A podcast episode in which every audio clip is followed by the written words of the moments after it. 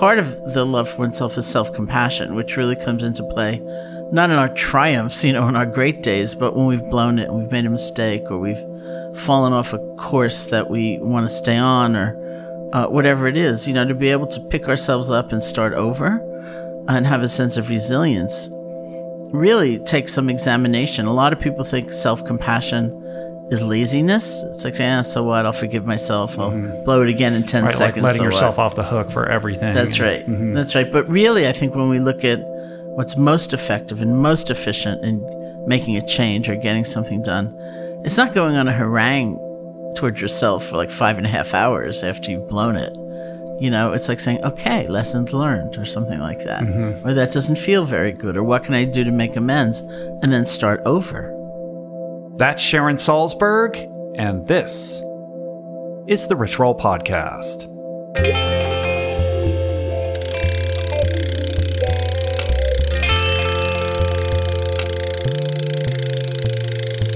The Rich Roll Podcast. Hey, everybody. How you guys doing? What's happening? My name is Rich Roll. Welcome to my podcast.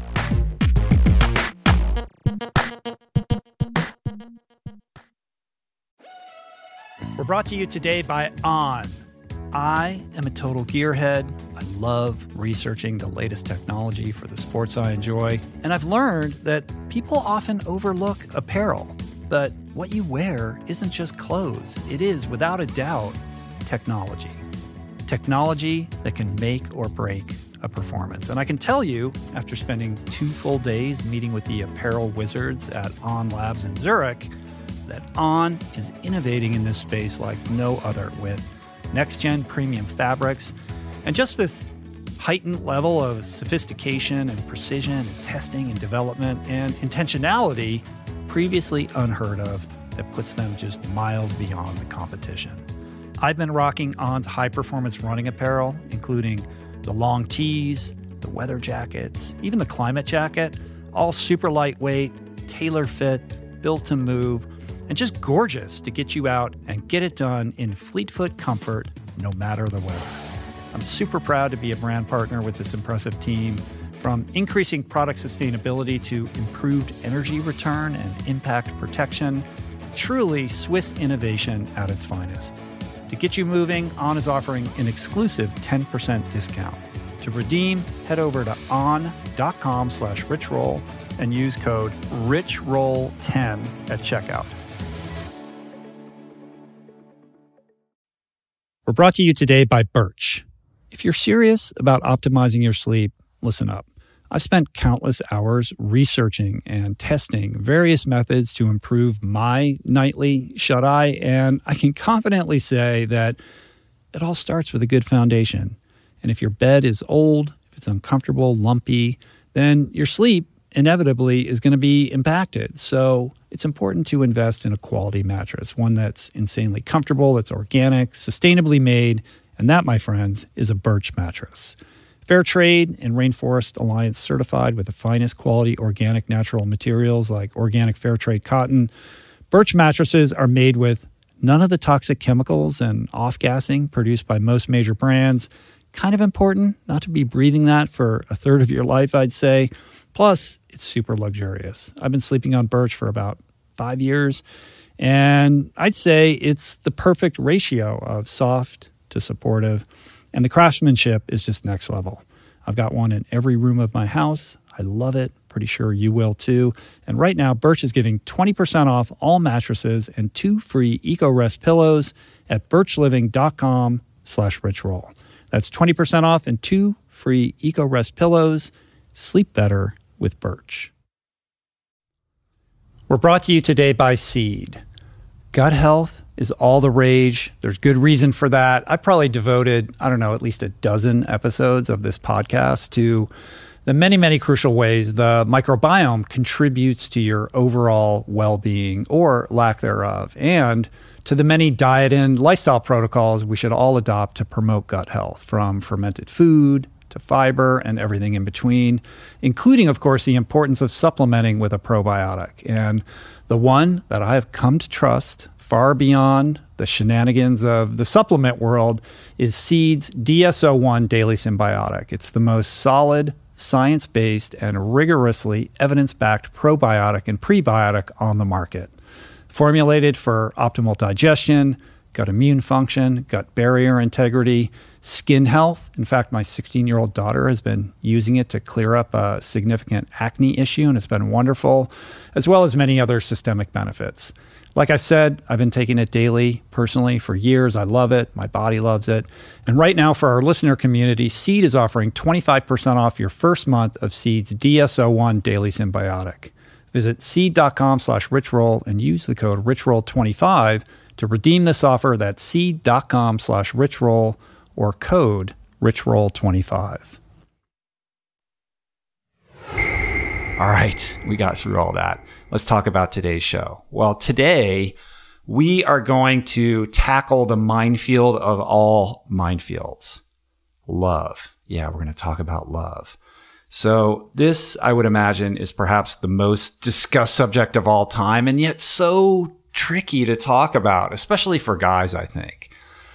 So I suppose on some level, this is a conversation about how we get love, how we give it, how we attract it, and how we cultivate it. But let's take a step back, because what are we even talking about? I mean, what is love? What is love in the truest, most fundamental sense? How are we defining this word? If you ask today's guest, the great Sharon Salzberg, she will tell you that there is so much misunderstanding when it comes to love, this idea of love, and that it's not something that we should be trying to extract from another human being, that it's not really a feeling at all, but much more an ability, an ability that we can all cultivate, an ability that resides within all of us to have real and profound connection, not just with others, but with ourselves. So who is Sharon Salzberg? Well, Sharon is a towering figure in the field of meditation. If you haven't heard of her, she is not only a world-renowned teacher, she is a multiple New York Times bestselling author, and somebody who has played a central, a crucial role in actually bringing and introducing meditation and mindfulness practices to the West and mainstream culture, dating all the way back to nineteen seventy-four when she first began teaching. Sharon is the co-founder of the Insight Meditation Society in Barre, Barre, Barre, I think it's Barre, Massachusetts, and the author of ten books, including the New York Times bestseller Real Happiness, which is considered her seminal work, uh, a book called Loving Kindness, which uh, also is tremendous, and her newest release, it just came out. It's called Real Love, and it's great. I just finished it. Highly recommend it. And obviously, this is the focal point for today's conversation, love. Uh, Sharon is also a regular columnist for On Being. She is a contributor to the Huffington Post, and she is the host of her own podcast called The Meta Hour, Meta, M E T T A, and you guys should all check that out. Uh, one of the many striking things about Sharon, I think, uh, who, you know, like I said, is really this luminary, this legend in the meditation space, is that there's no pretense about her whatsoever. There's no artifice. There's no guru trappings. She's just cool. She's like super cool. She's very easy and fun to be with, down to earth. And as you guys are going to see momentarily, she has a very modern, secular, and accessible approach to these Buddhist teachings that she espouses. And I had a blast talking to her. So this is a deep dive into many, many things. Uh, it's into Sharon's extraordinary life, of course, her interesting path to meditation and then to becoming this luminary teacher. Uh, but it's also about how we think about and practice love, not only love for oneself, but love for others and love for all. Uh, it's about unconscious pain and the value of suffering. It's about the three essential skills, compassion, mindfulness, and concentration, uh, that meditation can help us master by training our attention. And also, this is a conversation about what it looks like, or should I say, how to practice compassion and loving kindness for others in uh, what I think is fair to say a very divided time. Uh, all I can tell you is that Sharon really is the coolest, and you guys are definitely in for a treat with this one. I love this exchange, so get comfortable. And uh, let's talk to her, shall we? You guys ready to talk about love? Yeah, Let's do that. So Sharon Salzberg, such a pleasure to sit down and chat with you today. Thank you. It's a great pleasure to see you. I'm super excited about it. We're going to talk about love. We're going to talk about meditation. We're going to talk about mindfulness, faith. What else are we going to talk about? Doubt, fear, suffering. Oh. what, anything else you want to talk Those about? Are all We're my going to topics. cover all wow. of them. Yeah. Fantastic. So uh, I had the pleasure of meeting you at Jason Garner's house a couple months ago when I was up in Santa Cruz. Mm-hmm. We got to I got to meditate with you a little bit. Yeah.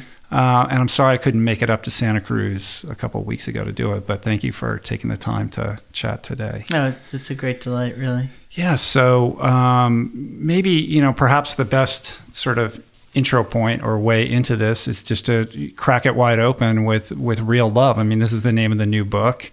Um, It's great. I'm about halfway through it. Oh, I'm not. Good. I'm not totally done with it, but it, it's fabulous. Congratulations! Yeah, thank I, you. So I can't much. wait for people to experience uh, the beauty and the wisdom in that. So, you know, why don't you define for us what real love is? You know, what's the difference between how we, you know, conceptualize love in our current culture and, you know, your your take on it?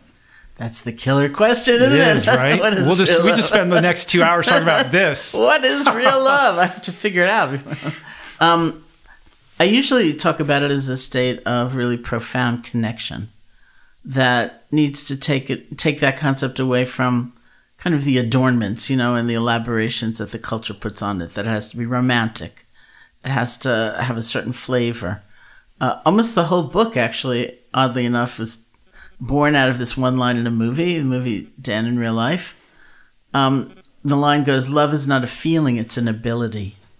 Mm. And of course, we know it as a feeling. We yearn for it as a feeling. We think of it constantly sometimes as a feeling. But what if we reconceptualize that as an ability, some capacity we have within us that's not in the hands of someone else, but is really part of us, and that other people may awaken it or enliven it or nourish it or threaten it, but it's within us. So mm-hmm. I realized that without that shift, I, I tended to think of love as a, a commodity, and it was almost like a package. And it's like the U P S person was standing in the doorstep with that package in his hand and changed his mind and went the other way. And it'd be like, hey, wait a minute, you know, right. I've lost all the love in my life, but really it's within us. And uh, that was a huge shift for me. And how did you, well, I guess, that's going to bring it back. I want to get into the whole origin story. We'll we'll, we'll work our way towards that for, for context. Um, but you break the book up into three sections. It's basically love for oneself, love for others, and, and love for all, right? Yeah, and right. and you kind of, um, it's a journey towards reclaiming this word and freeing it of all the baggage that we kind of associate mm-hmm, with it mm-hmm. and, and, you know, placing it in a context really as a verb, right? And not yeah. something to be, um, not this sort of state or something that we're striving for or trying to get from another, Great. but trying to yeah. really kind of germinate and That's cultivate right. within ourselves. That's right. And it, uh, I think that, that realization has every level to it, including the fact that maybe it's up to us then, you know, which can be a little scary. Right. Like, whoa, wait a minute, you know. I was we don't want to take personal responsibility, yeah. you know, that's yeah. no fun. yeah, so, you know, I thought, oh, well, you know, maybe the package is a better deal. But, um, yeah, it has lots of levels, but that's exactly it. When I mm-hmm. first was thinking about this book and, and uh, kind of creating it, and I talked to someone in publishing about it, they said to me, oh, the love market's really saturated. You know, it's right. like it's so overdone. And I thought about that, and, and I thought, well, maybe the how to fix your relationship market or how right, to find the ro- your relationship. romantic love That's right. market. You know, but this is something. This is something very different. It's not a mistake that that you know the first section is cultivating love for oneself, right? And and yeah. I think we, you know, in our current society, think of self-love as indulgent or selfish or narcissistic mm-hmm. or an exercise of the ego. But mm-hmm. really, you know, cultivating love for oneself is a foundational component in, in actually even having the capacity to love other people. So can you talk about that a little bit? Yeah, I mean, I think we tend to think of uh, self-love as narcissism and being selfish and, and, like you say, self-indulgent. But I think it has two really amazing components. One is a sense of inner resource, not feeling so exhausted and bereft and impoverished within. but having a sense of inner sufficiency or even inner abundance, which becomes like the source of being able to give and care and take care of others. You know, it's like if you feel like you've got nothing going on inside, nothing to contribute, uh, it's kind of a really bleak and hollow world within.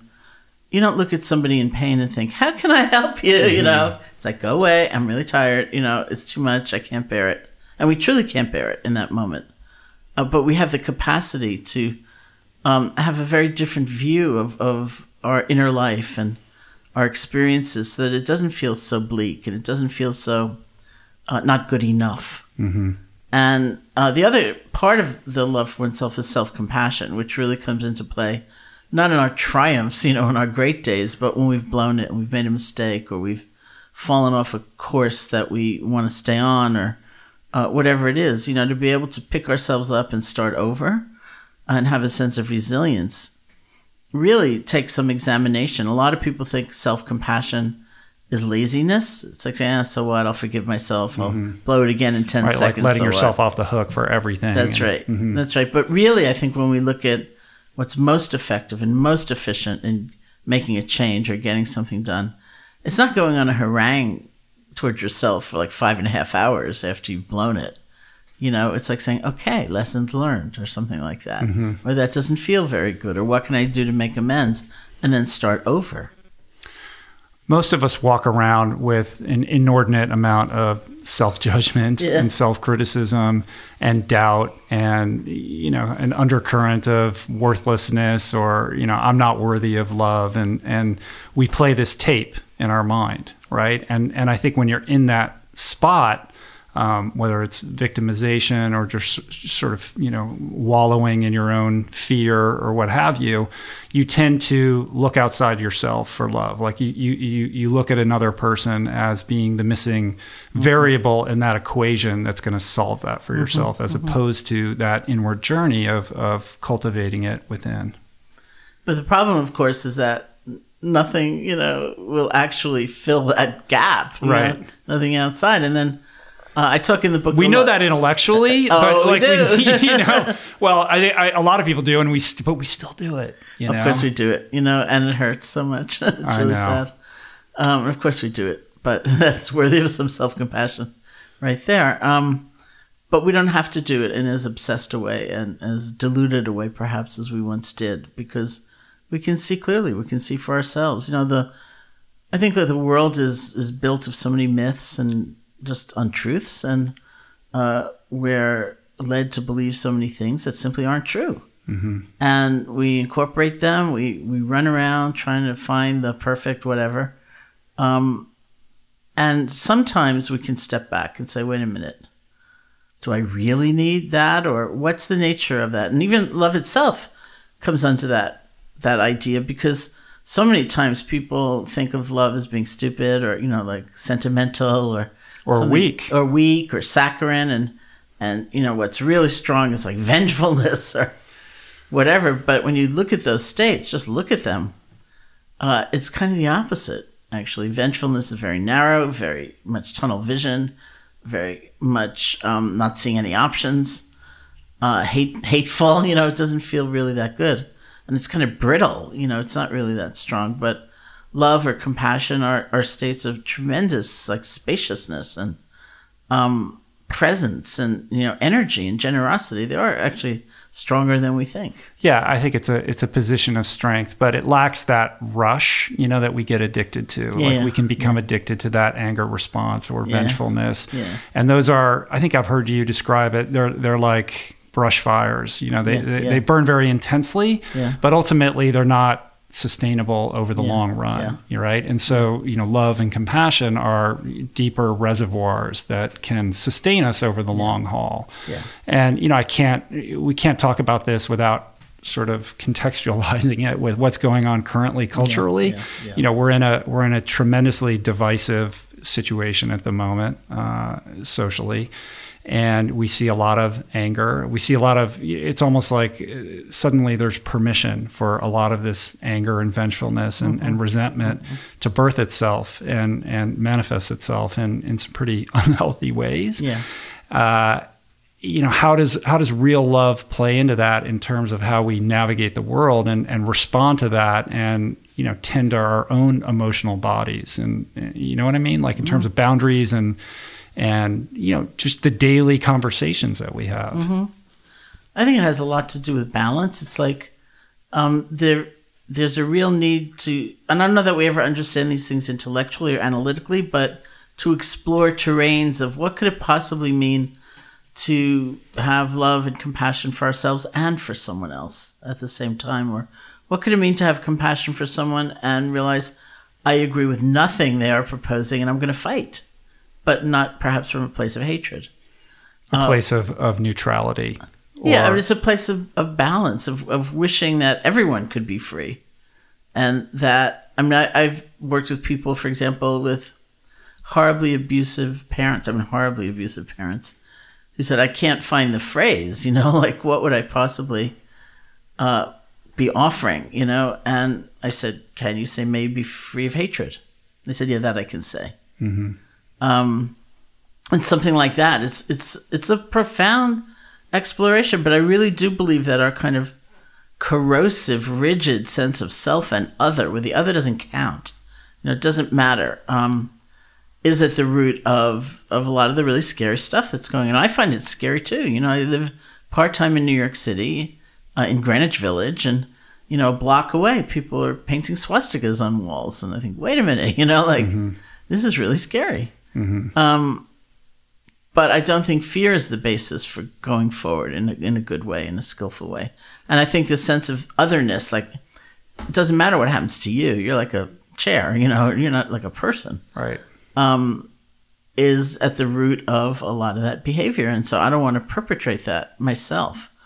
Uh, but I also do strongly believe in the power of love or the strength of love and compassion. That's not like being meek and obsequious and giving in, you know. Mm-hmm. I think it's a whole other source of of strength that can have us have us really fight.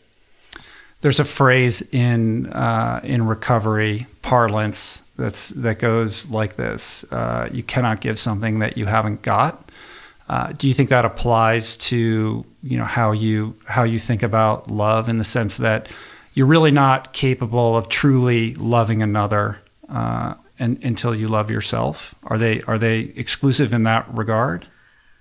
I actually don't think they're that completely exclusive. Um, I had a conversation with this woman, Bell Hooks, in New York City, and she called me on that. You know, she didn't agree with that. Uh-huh. She thought they were, you really had to love yourself before you could love someone else. She said, you can care for someone or care about them, but you can't really love them unless you love yourself. And I said, well, you know, I, I feel like I know people who do love others, but you can't in the long term sustain that without love for yourself. Then, right. you know, generosity becomes martyrdom or gets weird or distorted, and you're no longer actually really caring. You're, you know, calculating like how much have I given you that you're not returning, you know? Yeah, you're taking a balance sheet. But yeah. I, I think that, that there is a sort of act as if mentality that you can appropriate. Yeah, yeah. yeah. I, I, I'm thinking of this, that animated video that you voiced yeah. the other day. Yeah. I shared that on social media the other day. It's so beautiful. Were you like a llama? What was the, uh, what was the I, animal I was that you were? Some dog. Yeah. I don't know. yeah. But it's basically the story. You could tell the story better than I, but essentially it's, it's, you know, how we interact with the people on a daily basis, the cashier at the restaurant or the store, and how we look through them as opposed to, you mm-hmm. know, at them. And this idea that you, even if you're not feeling it, like to, you know what, I'm going to make mm-hmm. a choice. I'm going to, I'm going to actually engage this person. Yeah, that's right. And, and, and try to, you know, see them as a, a whole human being. Yeah. And yeah. even if you're lacking that compassion yeah. for yourself, that, you know, sort of adopting that behavior modality uh, can reframe yeah. how you, you know, not just interact with others, but how you see yeah. yourself, in the sense that, you know, self-esteem comes from performing esteemable acts. And if you get yeah. into the habit of yeah. doing that, you yeah. are cultivating self-love in some regard by loving yeah. others. Oh, I think you really are. That's that's well, well said. And, and there's something about that act that returns us to something inside of ourselves that is whole, mm-hmm. you know, that may be hidden or hard to see or obscured in some way. But in that act, if it's done, you know, purely, uh, that's what we touch in on again. It's like, oh, And that, you know, the reason for the animation was, which I also think is ex- extremely cute. It's really cute. Um, I've never seen I said when I shared it, before. I was like, I should actually watch this every day because you know, I have to be reminded. You know, I look through people as much as the next yeah, person. Sure. We know? all do. Um, you know, it's sort of like the second great controversy after Love is Weak and sort of Stupid is that um, I think in Eastern philosophy, love is quite trainable. Uh, it's a skill, and it's a skill. It's it's trainable because it's based on how we pay attention, and we know attention is trainable. That's all that meditation is: is training attention. Mm-hmm. So it's not like you're forcing yourself to feel something you don't really feel, or you're you're being hypocritical and covering over some really difficult feelings with this little veneer, you know, of sweetness. It's not like that. But paying attention differently will lay the ground for love to emerge. And so it's it's completely here too. It's almost in our hands, you know. Right. Do we want to cultivate that skill or not? So, like you said, you go into that store and you look at the person, not through them. Mm-hmm. Something happens. Mm-hmm. Yeah, by honing your attention, by really focusing on your attention, by practicing this skill, uh, you create that space that allows it yeah. to come in. And, and I like that idea because it allows you to take personal responsibility for your ability yeah. to love yeah. others and yourself, as opposed to waiting for it to come, you know, yeah. in this, you know, romantic notion of That's right. how we, you know, sort of yeah. typically think about love. Yeah. How do you think of, how do you communicate about this subject with men versus women? Like, is there a, a, a difference in the, in the vocabulary that you use? I mean, I think that it's, it's, you know, am I going far afield to say that, you know, it's trickier with men because men are a little bit more clamped down, and, you know, even saying the word out loud can be challenging for mm-hmm. a lot. And it, it, it sort of, um, it sort of, uh, challenges, you know, ideas about masculinity and, mm-hmm, and strength mm-hmm. and all these, you know, kind of cultural identity issues that get played into. Well, another uh, genesis of the book was um, a conversation I had with a, a friend of mine who's a man who, who was saying that in his mind, the movement from a more um, conventional kind of love to more of a state of real love was in a way moving out of the center of privilege to really listen to his partner in a different way. So he said, you know, his wife suggested something he didn't really want to do, but he thought, you know what, it works for her. And it's not that convenient for me, mm-hmm. but it's what she wants. So why should everything be referenced to my needs, you know, and my demands? And um, and I, I would say to him in response, you know, there are an awful lot of people, usually women in this world, who never voice their demands or their their needs. You know, so for them, moving to a more real kind of love or a liberated kind of love might be actually expressing what who they are, mm-hmm. you know, and what they desire. And I like those two polarities. They're actually both in the book. Um, I changed his name, but, uh, you know, uh, it was it was so interesting to me to watch that. I mean, mm-hmm. I think there is movement and growth for anybody. And depending on your, if you think about it as balance, Uh, although it's not that, you know, sexy a word, but I think it really is a state of balance. It's a state of some repose or harmony, and we're out of harmony one way or another. Mm-hmm. And uh, this, the story I told about from the women's side was about a friend of mine who uh, outlived her cancer prognosis, I think by forty years, something like that. And she was telling me about her early healing journey when she was first sort of looking at her life and everything in her life. And she said, I used to be the kind of woman who I'd be sitting in the car with my husband, boiling hot, and the most I could ever bring myself to say is, are you warm, dear? You know? Uh-huh. So that's in big contrast to my other friend, you know, who who's saying, you know what, it can't all be about me. Right. And so I think that's also, that's like the magic of a, a creative process, you know, is is that dynamism of leaving where we are if we're stuck and in some kind of rut and moving to another place. Mm-hmm. Of getting outside yourself yeah. and your own ideas yeah. and, and needs yeah. and, and thinking about those of the other. Yeah. Or your own, in her yeah. case, you yeah, know. Yeah. Do you, do you it, it, when you talk about love and real love, is this a unifying singular concept? Because I, when I think about love, I think, you know, well, there's the way I love my wife, and that's different from how I love my kids, and how I love my parents? Uh, you know, how do you how do you parse that? Um, I think it's both. You know, the manifestation, the feeling will be very different. And people would often ask that in, in classes, like, I want to love everybody, but I kind of like my husband a lot, you know, yeah. Like, do I have to give him up, you know? Does he have to go back in the pool or something, you know? Uh, no, I mean, of course we have, I mean, we would say, you know, in, in Buddhist teaching, we'd say we have different karma with different people, but, um, you know, that's a little bit esoteric a way of saying it, but we do have different roles or relationships with different people. They're going to feel very different. Mm-hmm. They're going to manifest differently. Uh, but there's something about that kind of pure connection where we're just there that I think is actually the same. Mm-hmm. And it's it's maybe maybe most complicated actually with children because of the responsibility of, you know, needing to protect them and take mm-hmm. care of them and so on. But it goes back to honing your attention. Yeah. Right. And mindfulness yeah. and, and, yeah. and meditation and, you know, that, that journey to being able to do that. Right. And yeah. we're going to, we're going to yeah. talk about that. Yeah. So let's contextualize this. I want to, I want to go back to the, to the, you know, the origin story here, because uh, it's quite remarkable, the journey that you've been on to mm-hmm. be able to do what you do today. Mm-hmm, mm-hmm. So take me back to the early days in New York City and, and your My upbringing. life. Oh uh, yeah. So I had a very um, traumatic, you know, uh, disordered, chaotic kind of childhood. I, uh, when I wrote this book called Faith, I looked back, which is sort of my faith journey. I looked back and I realized that by the time I went to uh, college at the age of sixteen, I'd lived in five different family configurations. Every one of them uh, shifted because of a death or some loss or some profound um, craziness. And so my parents got divorced when I was four. My father disappeared, and I lived with my mother and her siblings until I was nine. And then my mother died very suddenly. Mm-hmm. And I lived with my father's parents, whom I hardly knew. My father didn't reappear for another couple of years.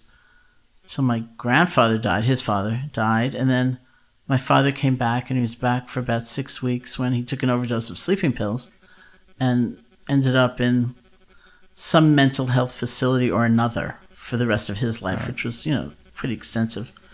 Um, so either V A hospital, nursing home, or sometimes on the streets if he would run away or something like that. And sometimes he'd be better and sometimes he'd be not so well. So was there a diagnosis for that? Well, I think his actual diagnosis was paranoid schizophrenic. What, whether in those days um, those were done with tremendous accuracy or not, I'm not really sure. Mm-hmm. Uh, but...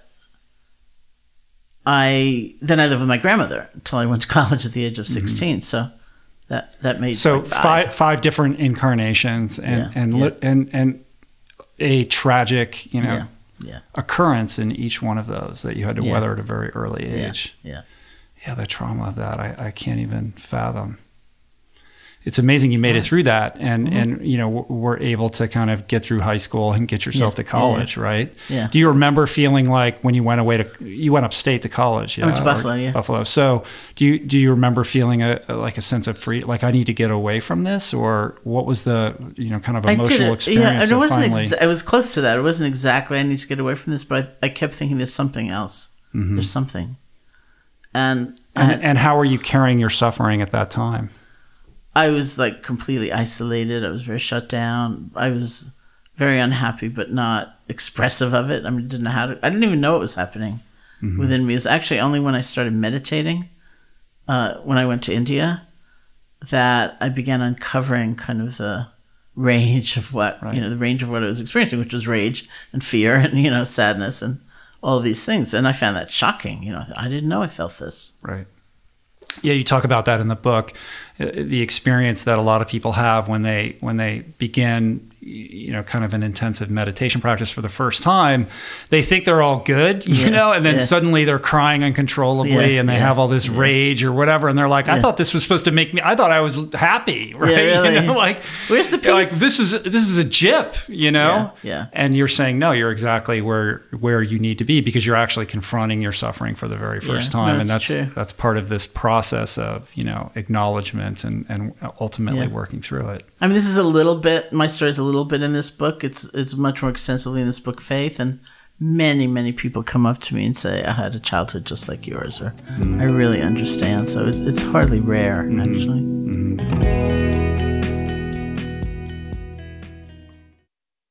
Meditation has been a recurring theme on this podcast, dating back to its beginnings. And in conversation, always leads people to asking me about the best way to begin. There are no shortage of modalities, of resources, and apps available.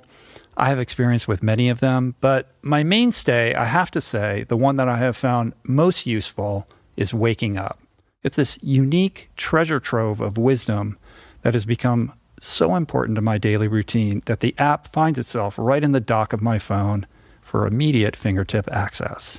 Beyond its robust catalog of daily meditations, it's also this extraordinary library of mindfulness resources that go well beyond the strictures of meditation, with courses on stoicism, cognitive behavioral therapy, time management, procrastination, as well as thoughtful conversations with leading scholars on everything from psychedelics to happiness.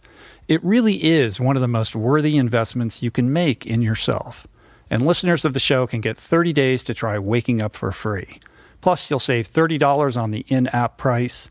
If price is a concern, Waking Up offers the app for free, astonishingly for anyone who can't afford it. You can find the links on their website to get a full scholarship right now. Just go to wakingup.com slash richroll to start your free month today. That's wakingup.com slash richroll. We're brought to you today by recovery dot com. I've been in recovery for a long time. It's not hyperbolic to say that I owe everything good in my life to sobriety. And it all began with treatment, an experience that I had that quite literally saved my life. And in the many years since, I've in turn helped many suffering addicts and their loved ones find treatment. And with that, I know all too well just how confusing and how overwhelming and how challenging it can be to find the right place and the right level of care, especially because, unfortunately, not all treatment resources adhere to ethical practices. It's a real problem, a problem I'm now happy and proud to share has been solved by the people at recovery dot com, who created an online support portal designed to guide, to support, and empower you to find the ideal level of care tailored to your personal needs. They've partnered with the best global behavioral health providers to cover the full spectrum of behavioral health disorders, including substance use disorders, depression, anxiety, eating disorders, gambling addictions, and more. Navigating their site is simple. Search by insurance coverage, location, treatment type, you name it. Plus, you can read reviews from former patients to help you decide. Whether you're a busy exec, a parent of a struggling teen, or battling addiction yourself, I feel you. I empathize with you. I really do. And they have treatment options for you. Life in recovery is wonderful, and recovery dot com is your partner in starting that journey. When you or a loved one need help, go to recovery dot com and take the first step towards recovery. To find the best treatment option for you or a loved one, again, go to recovery dot com. What is the meaning of life? What happens when we die? What is our purpose here? If, like me, you ponder these delicious existential questions, I have got just the thing for you. It's called Soul Boom. It's a podcast hosted by everyone's favorite best friend and my friend, the deep thinking and deeply hilarious Rainn Wilson, where he communes with intellectuals and entertainers, theologians and philosophers in intimate exchanges that tickle the mind, heart, and yes, the soul. Subscribe to Soul Boom on YouTube or wherever you get your podcasts, and explore other groundbreaking series at voicing change dot media.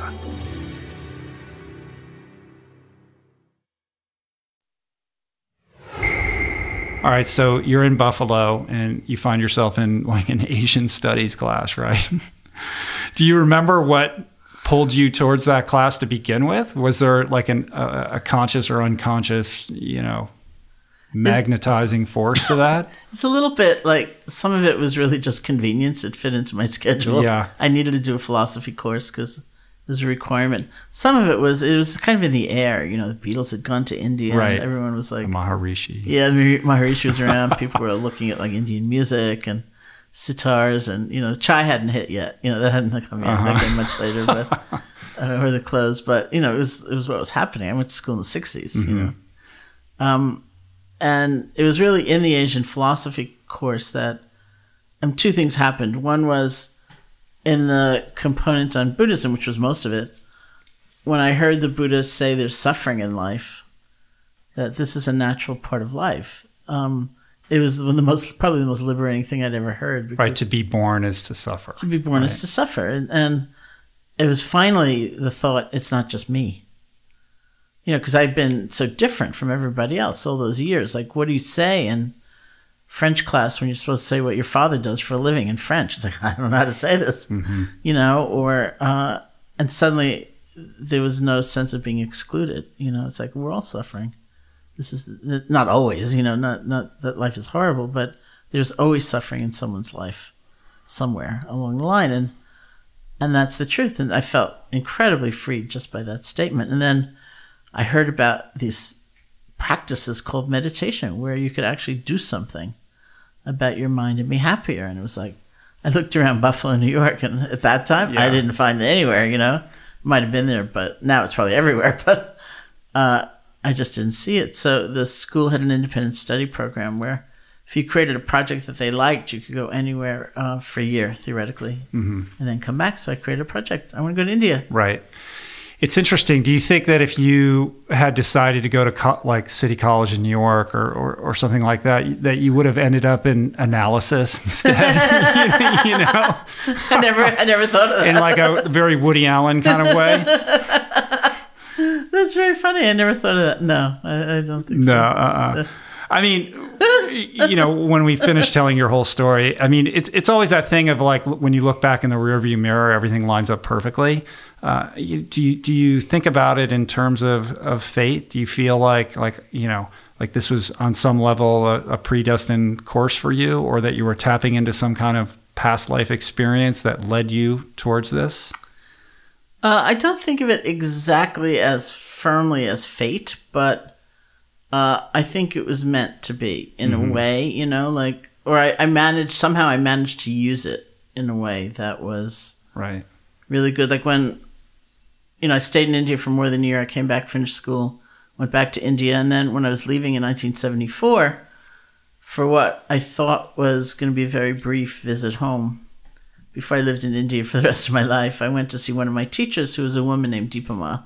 Deepa Ma is like a nickname, Deepa's mother. Uh, and uh, she was a woman who had suffered terribly in her life. And that's how she'd gotten into practice. She had three children, two of whom died. Her husband died really suddenly. Uh, and she developed this heart condition. She like went to bed. She was, she was living in Burma at the time.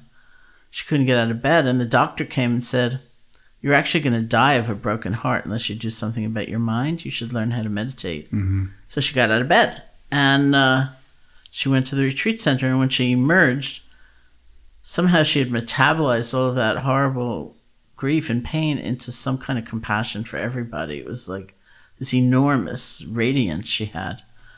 And uh, she was my teacher, and so I went to see her, say goodbye for my short, short trip home. And she said, when you get to the States, you'll be teaching. And I said, no, I won't. And she said, yes, you will. I said, no, I won't. And she said, yes, you will. I said, no, I won't. Mm-hmm. And, and you're just, like twenty-one at this point. I was twenty-one, right? yeah. yeah. And and she said two things that were really amazing. The first was, she said, you really understand suffering. That's why you should teach. And that was the first moment I ever thought that everything I had been through had like a purpose, sort of. Right.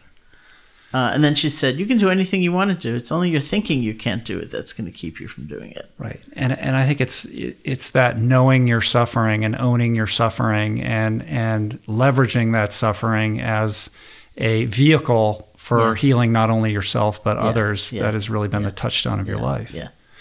But to take it back, uh, just to kind of back into the timeline here a yeah, little bit sure. before you before you meet Deepa Ma, I mean, you you go, uh, you have this great story where even before you go to India, you met with a Tibetan Chunk monk, right? Yeah, and yeah, you're yeah. like, what should I do when I get to India? Yeah. And he's like, what is he? Uh, he says, follow the follow the pretense of accident. That's right? right. And you're like, I don't know what that means, right? Right.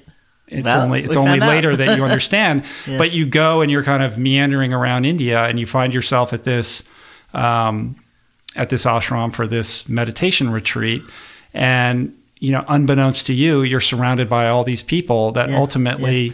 Um, return like yourself and become leaders in this yeah, meditation yeah, movement yeah. throughout the West. Yeah. Joseph Goldstein, Ram Dass, Krishna Das. Right. Dan Goleman. I mean, yeah. I mean, unbelievable, yeah, right? That yeah. that was your first meditation retreat. Like yeah. when I see that, when I, when, I mean, it's like it gives me chills. It's like, oh, oh, this is, you're exactly where you're supposed to yeah, be. This was yeah. like perfect for you. And this is yeah. all meant to be unfolding in the way that it did. Yeah, I, I think it was, I, I, I look back at that, you know, that particular era, mm-hmm. and I think, amazing, you know, we're all Crazy. still so close, and we're all still, like, doing it in yeah. some way or another. And Ram Dass was Ram Dass at that That's point, right? Yeah, right? I mean, he had already, you know, he had already had quite a bit of fame yeah. and notoriety. I yeah. mean, Be Here Now came out when? Came out then. Came, he got the box when we were there together. Oh, he did? Wow. Yeah, it arrived and was like, look at this, you know? Yeah, like, yeah, yeah. So it's like nineteen seventy-one. Uh-huh. Do you know, you probably know Bhagavan Das. Yeah, yeah, yeah. yeah, yeah. He actually, he married my wife and I. Really? Yeah, yeah. Wow. So for those who don't know, Bhagavan actually was a lanky teenager who ultimately led Ram Dass to Neem Karoli Baba, right? Uh-huh. And introduced them, and yeah. Neem Karoli Baba becoming Ram Dass's teacher, and, you know, the rest is history. Um, amazing, right? So, so you have this initial meditation retreat, and this is your introduction. I mean, that began as a Vipassana retreat, yeah, right? Yeah, it was a Vipassana retreat. And it kind of ended with you being introduced to, yeah. to Metta. So, yeah. so maybe describe the difference between uh-huh, uh-huh. those two traditions. Okay, so Vipassana is... Um, a word in Pali, which is the language of the original Buddhist text. It just means insight meditation. So uh, that one particular style of doing meditation has come to be associated with the word Vipassana. The teacher was S. N. Goenka, and mm-hmm. uh, it was just a kind of mostly mindfulness of the body and body sensations and experiencing everything like emotions and thoughts through those sensations. Um, and that he... The retreat began with just a kind of awareness of the breath, which is a practice most people get familiar with first, just resting your attention on the feeling of the breath and bringing your attention back when it wanders, which is continuous.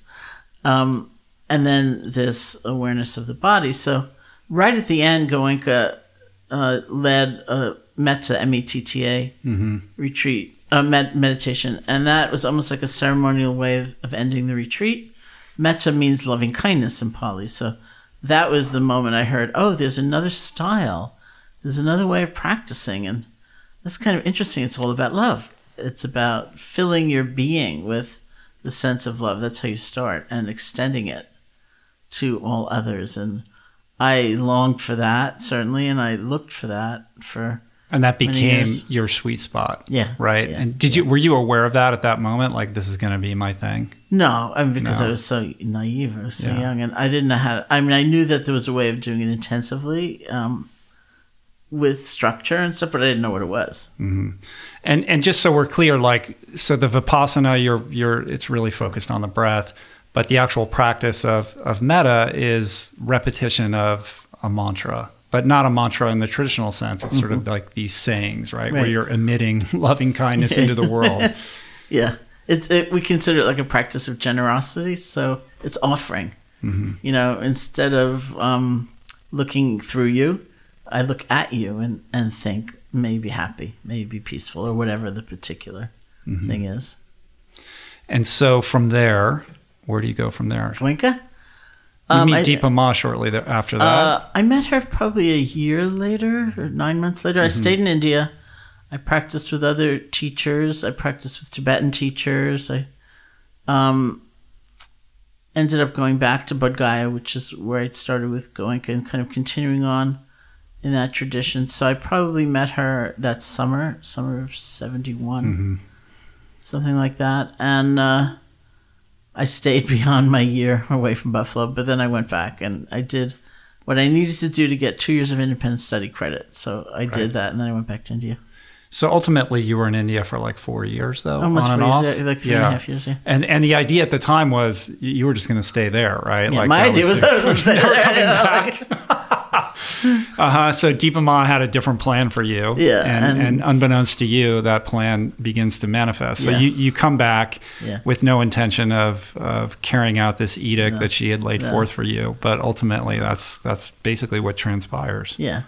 Yeah. Uh, uh, Ram Dass, I don't know when he came back, actually, but he was back. And uh, Joseph Goldstein, whom I had met in my first retreat, and we, we were good friends, he'd come back about six months before I did. And Uh, Ram Dass was teaching, uh, Naropa Institute had just opened up that summer in Boulder. It was their mm-hmm. inaugural summer and is the first Buddhist institute, now university, in the country. And uh, Ram Dass had like a mega class of like a thousand people. And Trungpa Rinpoche, who was the same one who uh-huh. said to me, you know, follow the pretense of accident, it's his school. He founded it. Wow. So he had like some of the same and some different thousand people class.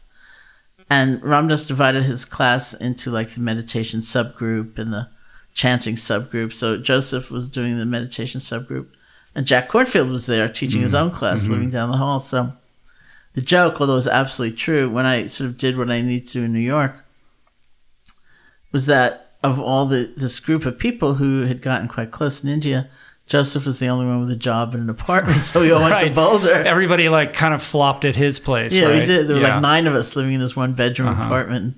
He tells this story and said it was absolutely horrible for him. He's a very meticulous person. I'm sure we drove him insane, but he said until he stopped thinking of it as his apartment, and it was just we were all living together. Right, like he was a rather fastidious yeah. gentleman. Yeah, so... Yeah. You know, he, had to, he had to have his own journey with non-attachment. That's that. Right, he did. We all moved in. Uh-huh. So um, he uh, was quite popular with the students and was asked to stay on for the second summer session. So I stayed on with him. Uh, and then we were invited to teach a one-month retreat, which we did. That was the first retreat we taught. So we did that, and then we were invited to... teach a uh, ten-day retreat up in, or two-week retreat up in Vancouver. So I think Jack and Joseph and I all went up mm-hmm. there. And then it was just like that. We were sleeping on people's living room couches right. and we had nothing. And a letter would come and say, would you come teach a retreat? And we said, oh, yeah, let's do that. You right. know? So you're just like this traveling band of merry yeah. meditating yeah. meditation people. Yeah, we were. yeah. But you're getting, I mean, people are showing up for this, right? Like it's... Some people were, yeah. yeah. Uh-huh. I mean, maybe if we had thirty-five people, forty people, fifty people, we were ecstatic. Mm-hmm. And ultimately, this leads to you founding the Insight Meditation yeah. Society in, in Massachusetts, right? Yeah, yeah. So, when what year was that? What how many we years after that was that? Okay, so, so that was two years. So this all happens in a pretty rapid yeah. succession, yeah, yeah. right? You take yeah. over this large house and. Uh, monastery. It was a, mo- it was a monastery. It was an novitiate. Yeah, and you. It was a really large house. You institutionalized this, yeah. and that exists to this day, yeah. which is amazing, yeah. right? And I and I love how it was kind of uh, it was a lark, right? Like, is anybody going to show up? Like, oh, how totally. are we going to pay the mortgage at this place and totally. that kind of thing? It was like, well, what happened before then was that uh, we were just like crashing at people's houses and responding to these letters, and somebody has said, I think in a, in great defense. Uh, he said, I have another house in Felton, like a rental property. Why don't you go there and stay there a while? So that's why I was so amused when Jason moved to Felton. I said, Felton, right. that's where we started out. That was like our first address in uh-huh. this country. So we we went to this house and we did the only thing we knew how to do, which was opened it as a retreat center. So like three extra bedrooms or something like that. And uh-huh.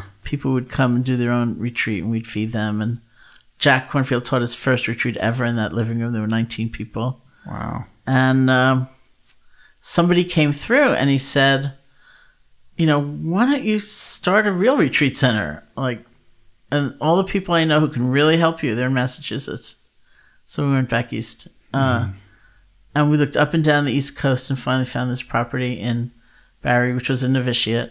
And um, it cost one hundred fifty thousand dollars, like this huge institutional building. And eighty acres of land. So, of course, we didn't have one hundred fifty thousand dollars uh-huh. in nineteen seventy-five. And so we raised fifty thousand dollars. The Fathers of the Blessed Sacrament gave us a fifty thousand dollars mortgage, and we couldn't get a bank mortgage. Hmm. So three very brave people personally took out loans. Wow. So we could open the door. So our mantra really for the first year was, can always close in a year. Right. And which didn't make them very happy. Mm-hmm. But uh, that was our mantra because who knew? Amazing. Was there a specific moment where you kind of consciously realized that Deepa Ma's, you know, prophecy was coming true for you? I think there was, and it was years later. Yeah. I just kept thinking, you know, I'll do it for a while, I'll do it for a few months, I'll do it. And then I thought, mm-hmm. no, this is it. This is my life, actually. Yeah. And I mean, could you have imagined that you would have, you know, become this legendary teacher? No. You know, gets to travel around the world and gets celebrated. Yeah, know? No, not at all. I mean, it's amazing. Yeah. It's everything. It, it's, uh, it's, it's quite, it's been quite an amazing journey for you, I would say. Mm. Um, so I want to talk about Uh, this idea, and you address this in the book, and I've talked about this in the past on the podcast, but I think it's super important. And it, it it's, you know, this, the stories that we tell ourselves about ourselves and how we get caught up in these narratives that that don't serve you, you know, mm-hmm. where these stories come from and how we can, you know, decouple that narrative and begin the process of telling mm-hmm. ourselves a new story. Mm-hmm. Mm-hmm. Uh, in the book, I also I write about uh, if you have a kind of a prevalent, frequent, you know, similar critical voice, like your inner critic. Mm-hmm. Sometimes what's good is like, give it a persona, give it a name, give it a wardrobe. So I named my inner critic Lucy after the right. character in the Peanuts comic strip, with apologies to all the Lucys in the world.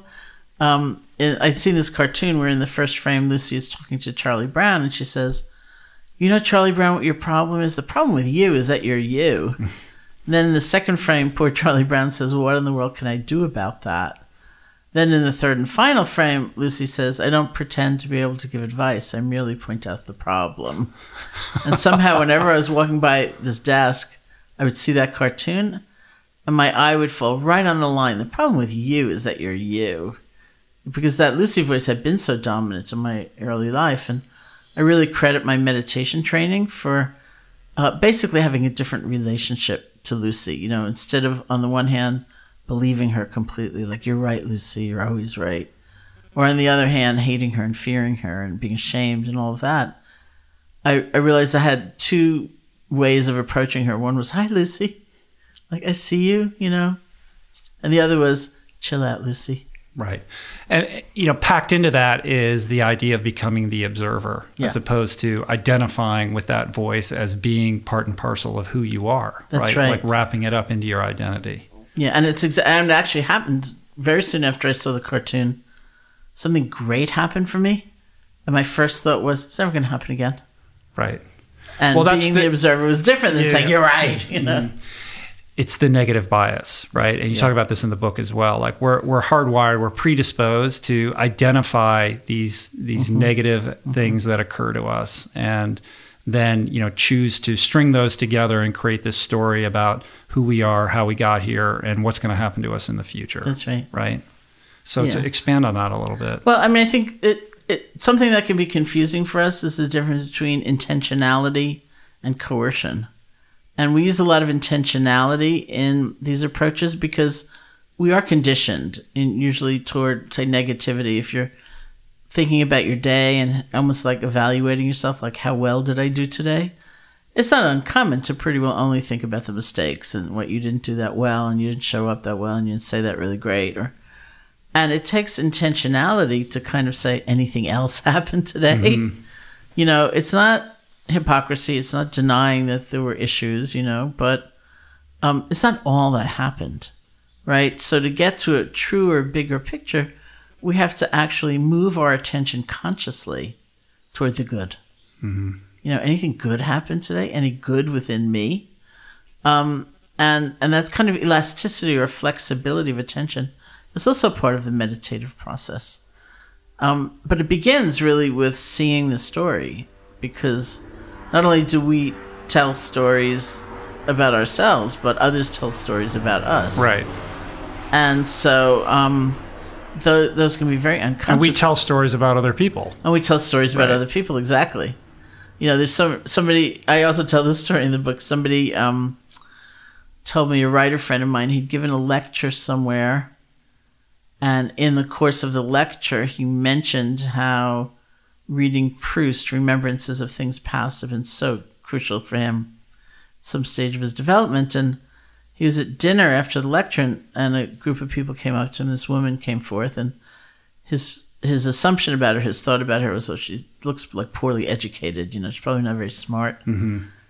And then she said to him, I was at your lecture, so his heart kind of sank, you know, what's she going to say? And then she said, I just want to say that I find reading Proust in the original French much, much more fulfilling.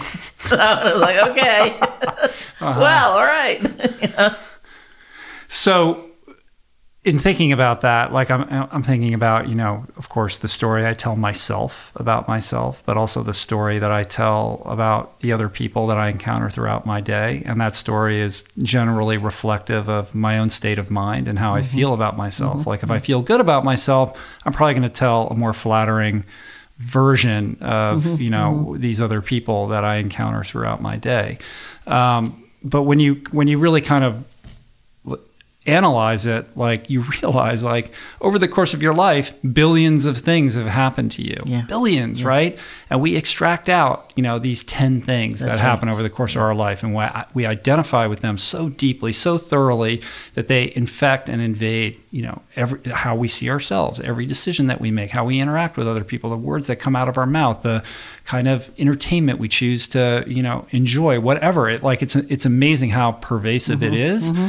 And it's so cemented that the idea of even looking at that or being critical of the veracity of that, let alone reframing it, is something I think most people don't even begin to engage in. Do you agree? That's true. Know, you know? That's absolutely true. Um, which is why I think seeing the story is maybe it's the first and the most critical step, because a lot of people don't even believe that. You know, mm-hmm. I, I was teaching somewhere and somebody said, I don't really see how others can tell stories about us because they don't know us. How could they be telling a story about us? And I said, I think everything is telling a story about us. I mean, architecture tells a story about us. Uh, the retreat center I co-founded, the Insight Meditation Society, just um, we built on this sort of structure so that people in wheelchairs can come in the front door, and it's really big mm-hmm. and not very pretty, you know. Uh, because previously people in wheelchairs had to go around the side and then down the back. You know, it's snowy and gooky, and uh, it wasn't the right story, you know, to be telling people about belonging or inclusion. Right. And so, you know, we raised all this money, we built this thing, and I find it personally very treacherous because I learned, I was a New Yorker, I learned how to drive when I was older. Right. And I'm not that great a driver, and I'm parked somewhere beyond and I have to like back out, you know, it's like protruding into the driveway, and and I really don't like it, but it's the right story. Mm-hmm. You know, and we don't realize how much we're impacted by all of those uh, views coming toward us about who we are. Mm-hmm. And it, it takes a great deal of integrity to have a sense of, this is who I am, actually. Mm-hmm. And the process of, of really engaging that comes back again to honing your attention, yeah. right? Yeah. And and you kind of lay it out in the book in this four-step process that you call RAIN, right? Can you walk me through that? Sure. RAIN is something that is often used, especially when um, a difficult emotion comes up, but you can use it many, many ways. So let's say anger comes up uh, in your experience. Rather than dismissing it or explaining it or hating yourself for it or plotting revenge, you want to just look at the feeling. And this is something that's rare with strong emotion. Usually we get so captivated by the object. Like if you really, really want something, you think about the thing. Like I just bought a new car, you know, so it's like what color and, you know, mm-hmm. what what thing, what feature. We very rarely kind of pivot our attention to look at the feeling itself. Like what does it feel like to want something so much? Or what does it feel like to be so angry or so frightened? So that first that's the first step. It's kind of pivoting. And then we apply this acronym RAIN. The first is recognize what's happening. Like, oh, there's anger. Uh, the second is acknowledge it or accept it. You know, don't add on to it the shame and the distress and the fear mm-hmm. and all of that. Just be with it as it is. Uh, the third is I is investigate. You know, look into it. Not why is it here and what am I going to do about it? But if we really look at a state of anger, we will likely see fear. We will see sadness. We may see grief. We'll likely see helpless helplessness. Um. And we have a much clearer sense of what is actually cooking, you know, below mm-hmm. the surface. And we also see it's constantly changing. Look at that. You know, it has just kind of this nature of uh, arising and passing away. And then, and not non-identification is You know, you don't have to fall into, I'm such an angry person, I will be forever. This itself is a passing state. And um, it's a very different way of being with those kinds of emotions. Mm-hmm. One of the things you talk about in the book, you know, a lot of people, their entry point for meditation is this desire to quell the monkey mind, right? Like I've got, I just, my mind, I can't, you know, it's insane. And, and you had a kind of interesting take on that. Like, it's not about getting rid of that as much as it is non-identifying with it or mm-hmm. coming into a different kind of relationship with that. Yeah, yeah. I think it's very much about coming into a different kind of relationship with that, because you can't get rid of it. You know, I mean, that that's, first of all, a hopeless task, and uh, it's very embattled, you know, it's like mm-hmm. tiring. And maybe more than anything these days, if I'm introduced as a meditation teacher, well, probably more than anything, people will respond with, I'm so stressed out, I could use some of that. But second comes, I tried that once, I failed at it. Right. Because that's what people's notion is. I should have a totally blank mind. I shouldn't have any thoughts. I should have only beautiful thoughts. Anxiety shouldn't come back. I shouldn't get sleepy. Whereas we say that the essence of the meditation is not what's happening. It's how we're relating to what's happening. And so any of that might happen, but you could be different with it. You could be more centered. You could be more balanced. You could mm-hmm. be more aware. You could be kinder. Uh, all of that comes into play as we evolve in the meditation. So it's not that easy to describe as a metric. You know, it's easier to say, well, that doesn't happen anymore, or I don't get distracted anymore. But to say, I come back from distraction more gracefully with a better sense of humor, mm-hmm. that's not that easy, but that's really what happens. Yeah, it's a gradual thing. I mean, you tell the story uh, in the book of dropping the glass, yeah, right? Like thinking that this practice is not really doing anything yeah, for you yeah. until you have this situation where you drop this, gla- this glass yeah. and you don't react the way you usually do. Yeah. You react with sort of a, you know, a more loving yeah, you know, yeah, response exactly. to yourself, yeah. right? Yeah. But I think ancillary, like sort of tangentially related to this idea of, you know, people saying, I tried meditation, it didn't work for me because, you know, my monkey mind's out of control. Like baked into that is this sense of, of like perfectionism, right? Like yeah. if I can't do it perfect, I'm not going to do it. Yeah. You know, holding yourself to this certain standard and the kind of, you know, violence that's yeah. associated yeah. with yeah. that, and, and how that's really anti-love, right? Yeah. It's yeah. isolating, and it's, it's, it's separating yourself from others and yourself. So totally. Can you elaborate yeah. on that a well, little bit? Well, one of the pillars of self-compassion as a psychological theory in current Western psychology is, um, understanding we're part of a human family. You know, like when you blow it, you're not the only person in life who's ever done that. And and that's a big ingredient in that kind of changed relationship, mm-hmm. uh, which again, it's not laziness or, or excuses for what you've done or are doing, but it's understanding this is part of the human condition.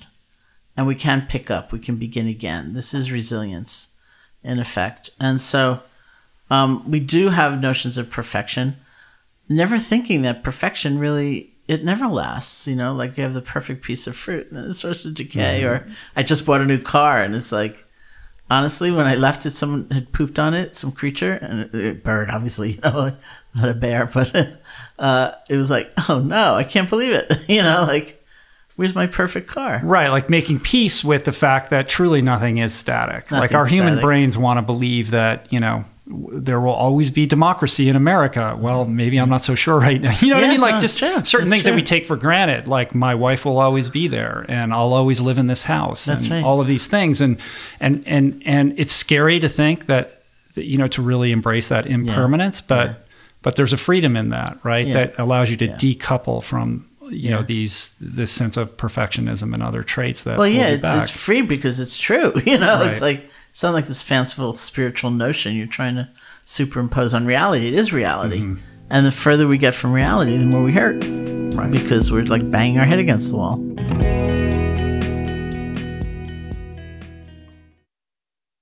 You are listening to this podcast because you care about improving your health and your well-being. But this quest is incomplete if you have yet to add my friend Doctor Rangan Chatterjee's Feel Better, Live More podcast into your listening quiver. an R R P favorite, and someone I'm personally quick to call when I'm in need of good advice. From nutrition to mindset, fitness, and relationships, each episode is packed with the tools you need to become the architect of your health.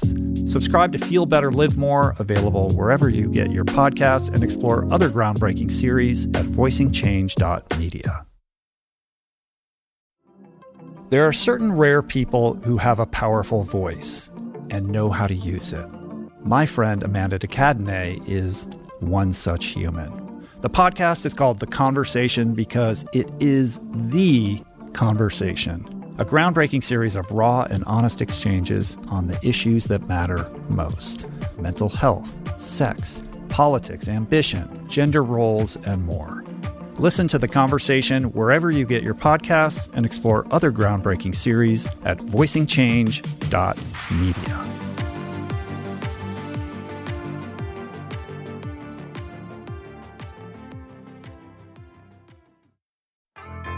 There is so much health information out there. It can feel overwhelming and leave even the most well-intentioned confused about what's what and who to trust. Well, the first person that I call when I'm seeking clarity is my friend and nutrition expert, Simon Hill, host of the fantastic podcast, The Proof. Each week, Simon matches wits with brilliant scientists, translating their evidence-based insights into actionable tools for better well-being. Subscribe to The Proof, available wherever you get your podcasts, and explore other groundbreaking series at voicing change dot media.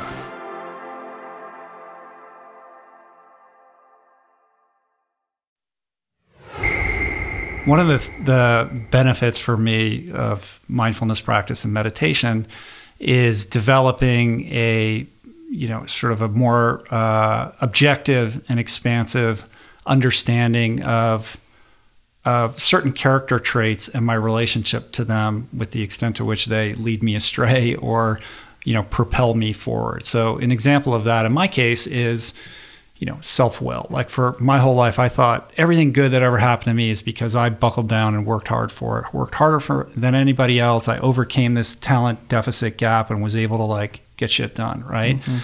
Uh, but it's that same uh, same trait that has led me down many a dark alley, mm-hmm. right? Like, sort of that self-reliance um, has detached me from, you know, a greater mm-hmm. sense of, uh, you know, engagement mm-hmm. in the world. Mm-hmm. And, mm-hmm. and when I was struggling with drugs and alcohol, it was mm-hmm. the key, mm-hmm. you know, preventative element from mm-hmm. me allowing myself mm-hmm. to get sober, because I, I associated surrender with defeat or That's weakness, right. yeah. et cetera. So can you talk a little bit about, like, how our relationship with our character traits and, you know, how we can develop, mm-hmm. a, you know, a better understanding of how they mm-hmm. work and how mm-hmm. to, mm-hmm. you know, transcend them? Well, I think that holds true even for the stories we tell ourselves. I mean, a right. lot of those stories served a very useful purpose in some stage of development, you know, when you were putting your alcoholic parents to bed, or, you know, you were all alone and trying to struggle, you know, uh, I mean, you, you know, your story, but because I don't know your story, but, um, you know, when one is, is weaving a story to uh, survive, basically, you know, one's circumstances, often as a child, that's a useful story. But when right. it becomes the singular story, then we're stuck. And you know? It becomes very difficult to let go of that. It's very difficult, right? Because to let you go have of identified so completely with it. And it served you to some extent, right. you know, and may no longer be serving and you, you want at it, you're, all. You're, you, and you you become blind to how it's not serving you, yeah. right? Because yeah. you are so self-identified yeah. with it. Yeah. And so how do we work our way out of that? Well, it, it all comes back to honing your attention, honing right? Your attention. And these practices of mindfulness and meditation. Yes, yeah. definitely. But since you mentioned recovery, you know, uh, there's an amazing role for community as well. You know, it's like that fellowship in the recovery community um, is magnificent. I, I wish I could redesign, you know, a twelve-step group for everything. Yeah. You know, everything. Well, the principles are applicable to every yeah. human being and whatever they're challenged by. Yeah, I, I mean, think. I've worked with people and I, I looked at them and they have, you know, terrible family situations. And I said, please tell me someone drinks so you can go to Al-Anon, you know, yeah. like, you know, like, please. Uh-huh. And she said, sorry, I don't drink. I said, right. Well, you know. Um, but because that plays a strong role too. It's like we f- we reformulate our sense of what's normal.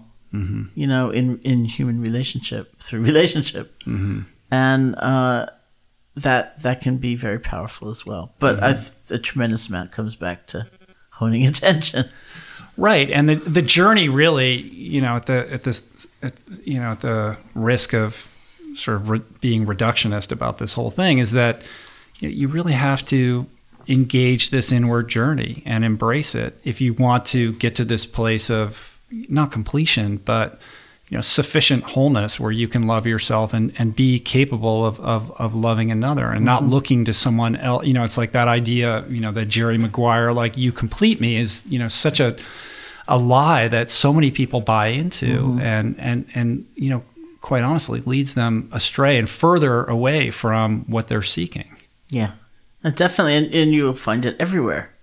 You know, it's just like pulverizing us, that message, mm-hmm. you know, from every direction. And, And uh, that's another role for community, actually. It's like people to step away together from the uh, prevalent messaging of the society and to reinforce the strength. Say, I want to look differently. I want to look at it from another angle. Mm-hmm. Yeah. And, you know, it's a, it's a, we're having an amazing moment right now because, you know, meditation and mindfulness, these things are now very much of the zeitgeist, you know, and for the majority of your career, they really weren't. Mm-hmm, mm-hmm. Uh, and, I, and I would imagine that this cuts both ways for you. You know, on the one hand, it's kind of amazing. Now there's all this science and people are talking about these ideas that you've been teaching for so long, and it must be very gratifying on a certain level to see the mainstream consciousness uh, adapting and adopting these mm-hmm. tactics and practices. But at the same time, I would imagine there's some level of, you know, kind of uh, bastardization of, you know, these these principles and traditions that you hold so dear mm-hmm. as they become kind of diluted so that they can be mm-hmm. digestible mm-hmm. to the mm-hmm. average mm-hmm. human being. Mm-hmm. So how do you, like, what is your opinion Definitely. on all of that? Well, sometimes I identify myself just this morning to somebody as I guess being on the left-wing fringe of the of the orthodoxy, because I am of the orthodoxy. You know, I had a, you could say, a classical education, um, and I, I really studied with immensely wonderful teachers. Mm-hmm. And my own teacher told me to teach. That's the old-fashioned way. You know, many many people come up to me and say, "I'm a mindfulness teacher," and I don't even know what that means anymore. It used to be I'd say, "Well, who was your teacher?" Because then I'd know something like. They said Thich Nhat Hanh, I think, oh, social action. If they said somebody else, I think, oh, you know, that's like intense concentration or whatever. Mm-hmm. But I don't even know what it means anymore. Um, anybody can be a mindfulness. Anybody teacher, can be right? mindfulness. No, Go for no, it. No Go barrier for it. to entry. It's right? The Wild West. You know, there's no licensing. There's nothing. But on the one hand, I am I am of the far left wing because I think it's great. I, I think it's tremendous. So many times somebody will come up to me and say, I'm a mindfulness teacher, and the next thing I'll say is I'm teaching that hellish prison. And I think, well, I'm not. You know, mm-hmm. like, God bless you. That's great. Uh, you know, people are sincerely motivated, and mostly, and and uh, really doing a great service to a lot of people. You know, I have great issues around a couple of things. One is the nature of the training. Um, there's an emphasis these days in this society, in this time, on scaling, as though that was mm-hmm. the... the greatest virtue, you know, that fewer people going to a greater depth is not enough. It needs to be more and more and more people doing the thing, even if it's quite superficially. And so that means you need more and more and more instructors, or you need, you know, and so how are they trained? You know, are they trained, or mm-hmm. are they just out there? And it's not good for them as people, the instructors, and it's not really serving the other people. I was reading a study the other day, um, that, you know, the headline was surprising to me. It said something like, mindfulness, in contradiction to many other studies, mindfulness does not um, lead to empathy. And I thought, I don't get that, because I've read so many studies, and I know it anyway, but, you know, I've read so many studies that show the opposite. So then I was reading the actual study, and it turned out that the training, the mindfulness training, was five minutes long. Literally, right, it was yeah, five yeah. minutes long. And and I thought, oh, my God. And then... the, you know, the principal investigator and people were challenged about that. And they said, well, these other studies were just using five minutes of meditation, and they showed something or other. So that was like the standard. And I thought five minutes is like, you know, yes, not enough. Right, right, right. I mean, that there's still a long way to go. Like, yeah. That's what I read into that. Um, but there is something about, you know, the the the respect for the teacher. You know what I mean? I mean, right now it's like, we have access to, you know, at our fingertips, in our in everybody's pocket. You know, you have the universe available to you, and you can access these practices, whether it's through Headspace or Dan's app, ten percent Happier. Yeah. I know you you're yeah, involved yeah. in that, and you know there's a, there's a plethora of other ones that probably vary in quality. The good information is available, but there's also, you know, a lot of garbage, so it requires a little bit more discernment.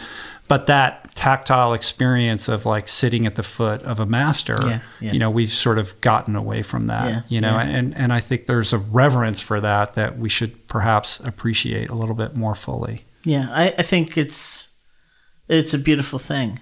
And it's like, my, you know, when my friend Joseph Goldstein was um, first in Asia, he was actually in the Peace Corps, and he was uh, just a school teacher uh, teaching English. And he said when he walked into the room, his, he was in Thailand, his students would bow because it's a culture of respect for the teacher. You know, like we were like hurling chairs at our teachers, right. and you know, like yeah, yeah, it's different. It's different. Um, you know, on some level, though, I guess the counterpoint is, I mean, you know, in my personal story, like when I got out of rehab, like I started going to yoga, and I went to the yoga class in Brentwood where they played hip-hop music and there was lots of pretty girls, and I don't know whether I would have gone to yoga otherwise, but that was my welcome mat. Mm-hmm. You know what I mean? Mm-hmm. And it allowed me to walk in the door, and yeah. I've since gone yeah. on a journey with that that has taken yeah. me to a very yeah. different place. Yeah. But but had I been told, like, you have to do it this way and you've got to find this kind of teacher, like I might not have walked through that door to begin with. So there's a,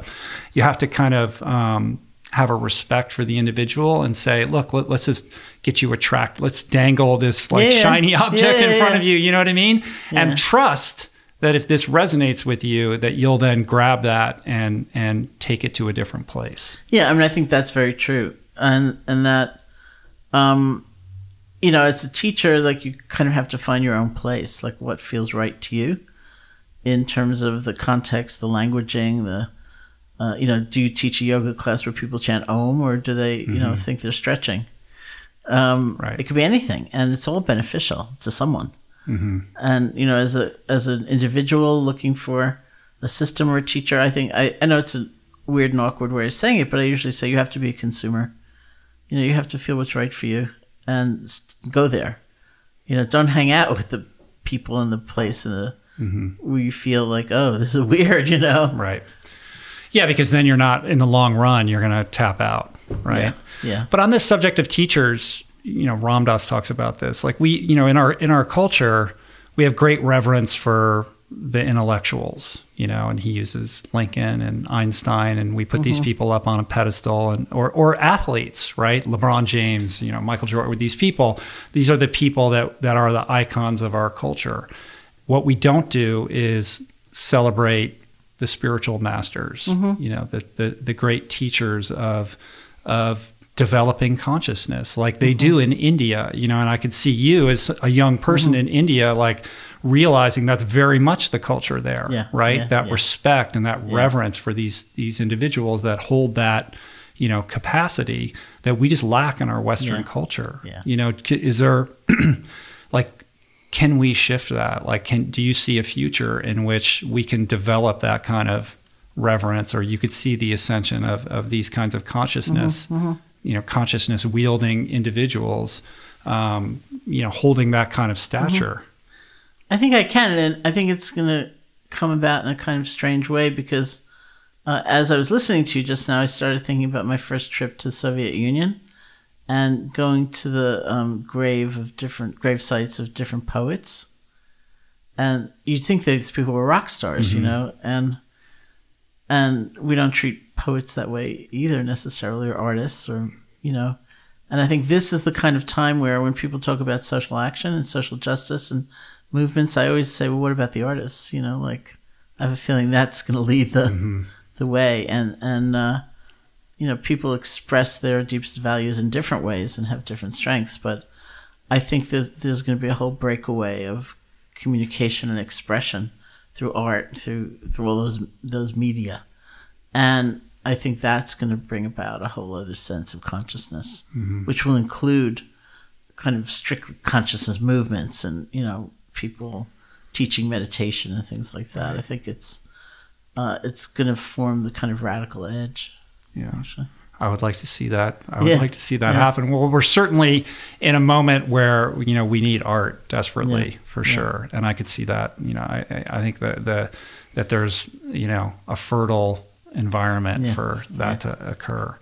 You know, but at the same time, we're, you know, we're more distracted than ever. Yeah. You know, yeah. these devices yeah. that we have that we think are are connecting us more deeply with our fellow human are actually alienating. Yeah. Uh, I mean, and I have a weird relationship with social media because of what I do. Like, I'm very connected and tapped in, and and it's allowed me to connect with amazing people. Yeah. You know, like I've, yeah. I've been able to meet in person, you know, phenomenal individuals all yeah. across the world as a result of that platform. Mm-hmm. But I have to keep my relationship with it in check so that I'm not just yeah. sitting at home, yeah, like, you know, what kids disconnected, kids? Right? Oh. So, so it's like, yeah, I can use the ten percent Happier app, or I can use Headspace, yeah. and and and yet that's not a replacement for being out in the world yeah. and, and yeah. cultivating, yeah. you know, community and, yeah. and these things. So, how do you talk about that when you when you're teaching these principles? Well, I think it's really true, and I think it is a matter of restraint. And I also, I love technology, and I, I think of myself often at the age of eighteen going off to India, and like so scared and so determined. And I, you know, I'd never even been to California before mm-hmm. when I went to India, and but I needed to go to India. You don't have to go to India, as you say, anymore. And uh, very, very fine teachings and, and approaches are available through your phone. Um, but what's missing is the community aspect often, and so. Uh, it can't replace having a living sense of some connection with another human being, mm-hmm. uh, but it often does. And so I think it's tremendously freeing. When I've taught things online, you know, and I've seen, um, you know, people in Poland doing it, or, you know, people all over the world doing it. And uh, it's amazing to me that it really is kind of this global community now. You know, it's not, it's not, yeah, it allows these ideas to travel, yeah, you know, instantaneously. It's amazing. People can have the experience, you know, they don't have to think wistfully of like, if only I could get a visa, you know, or, right. or whatever it might be.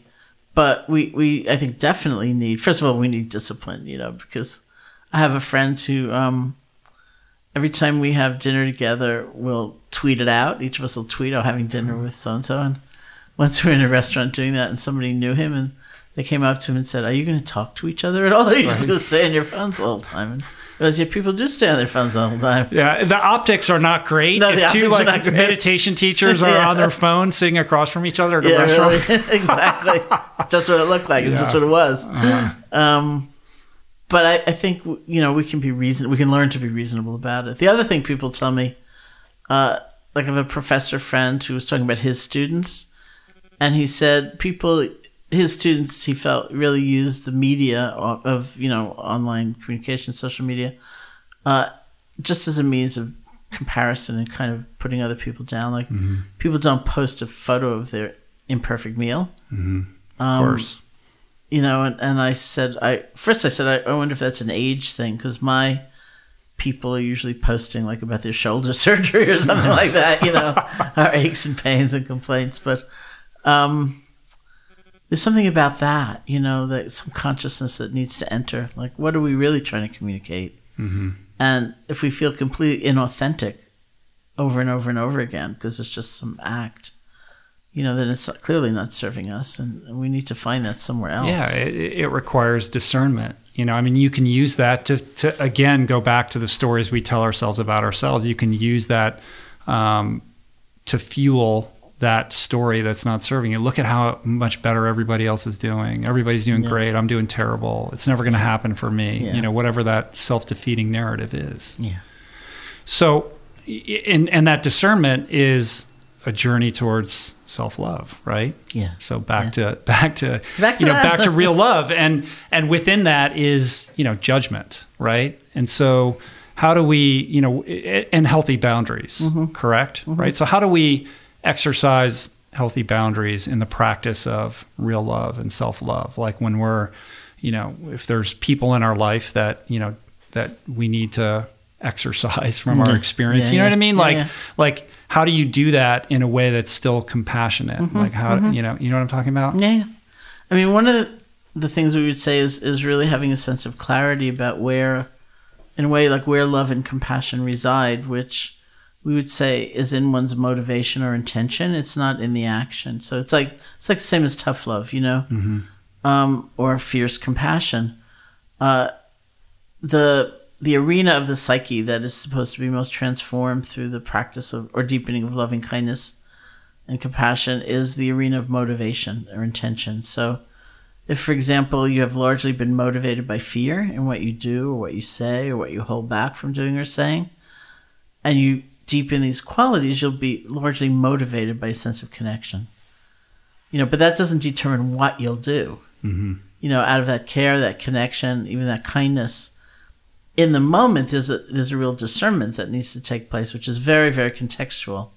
You know, in this moment, in this particular point in time, in this relationship, what do I feel is the most skillful way to say this, or most skillful thing to do? Is it yes or no? Mm-hmm. Is it giving them the money or not giving them the money? And you know, we make mistakes for sure. I call it our best guess, but it's it's discernment. It's different than the care.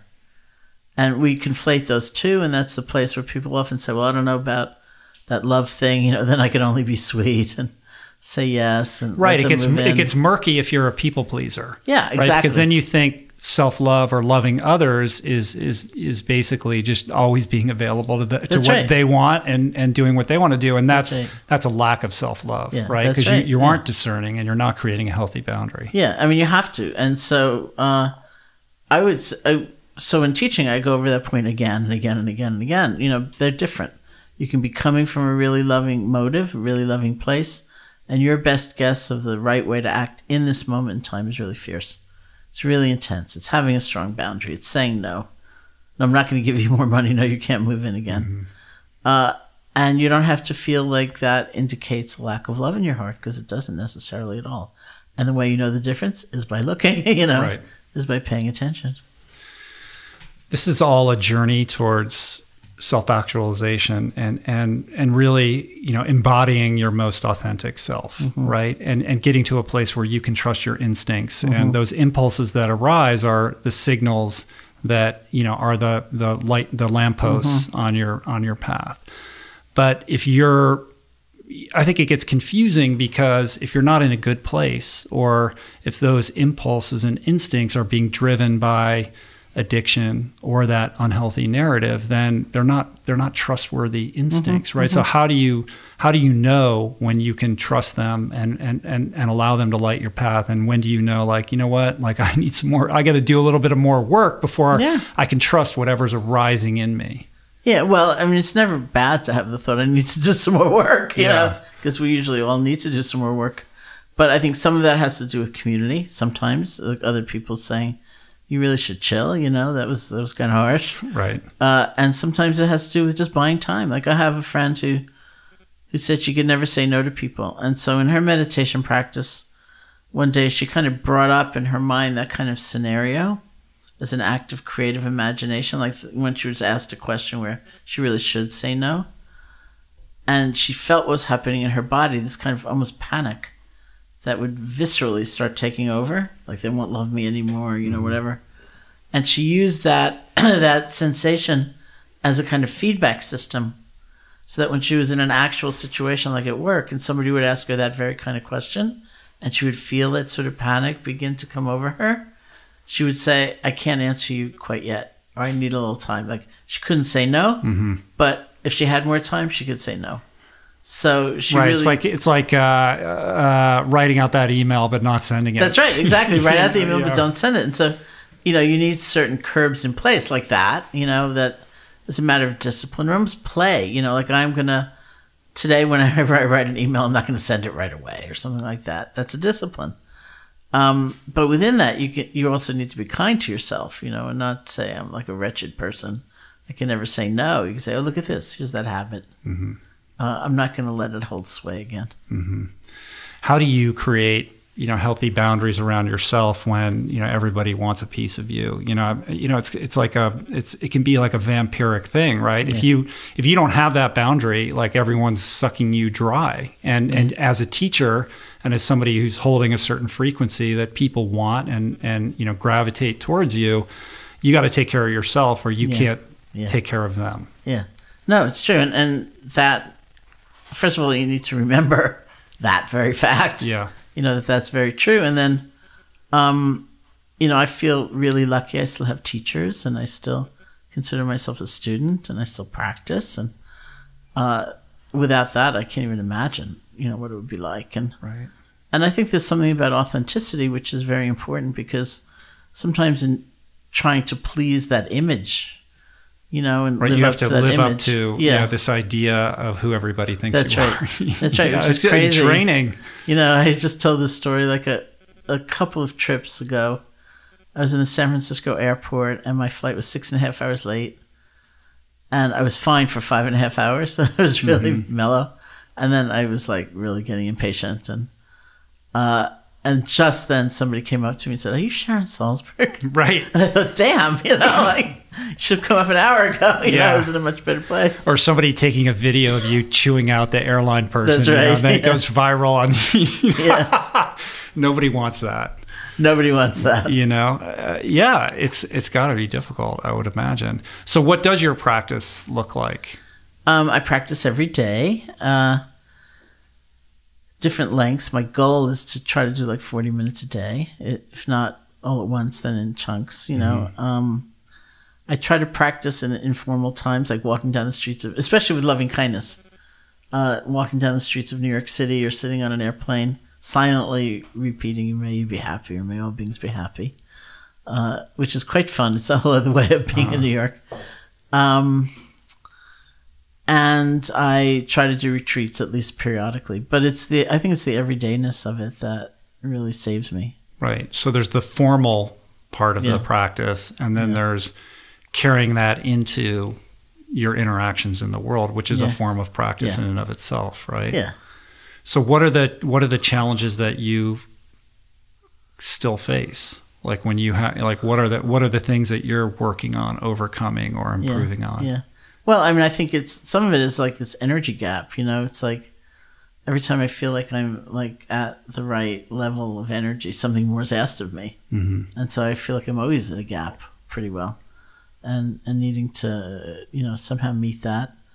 Um, I think one of the greatest challenges I have is just like, it's not exactly a challenge. It's more like a, a process, you know, of feeling like um, it's it's a little strange when people kind of know your name, you know, mm-hmm. and but the things that make you happy are the things that always made you happy, you know, which are very simple. And so remembering that that's what counts, you know, and that's that's a life, that's your life.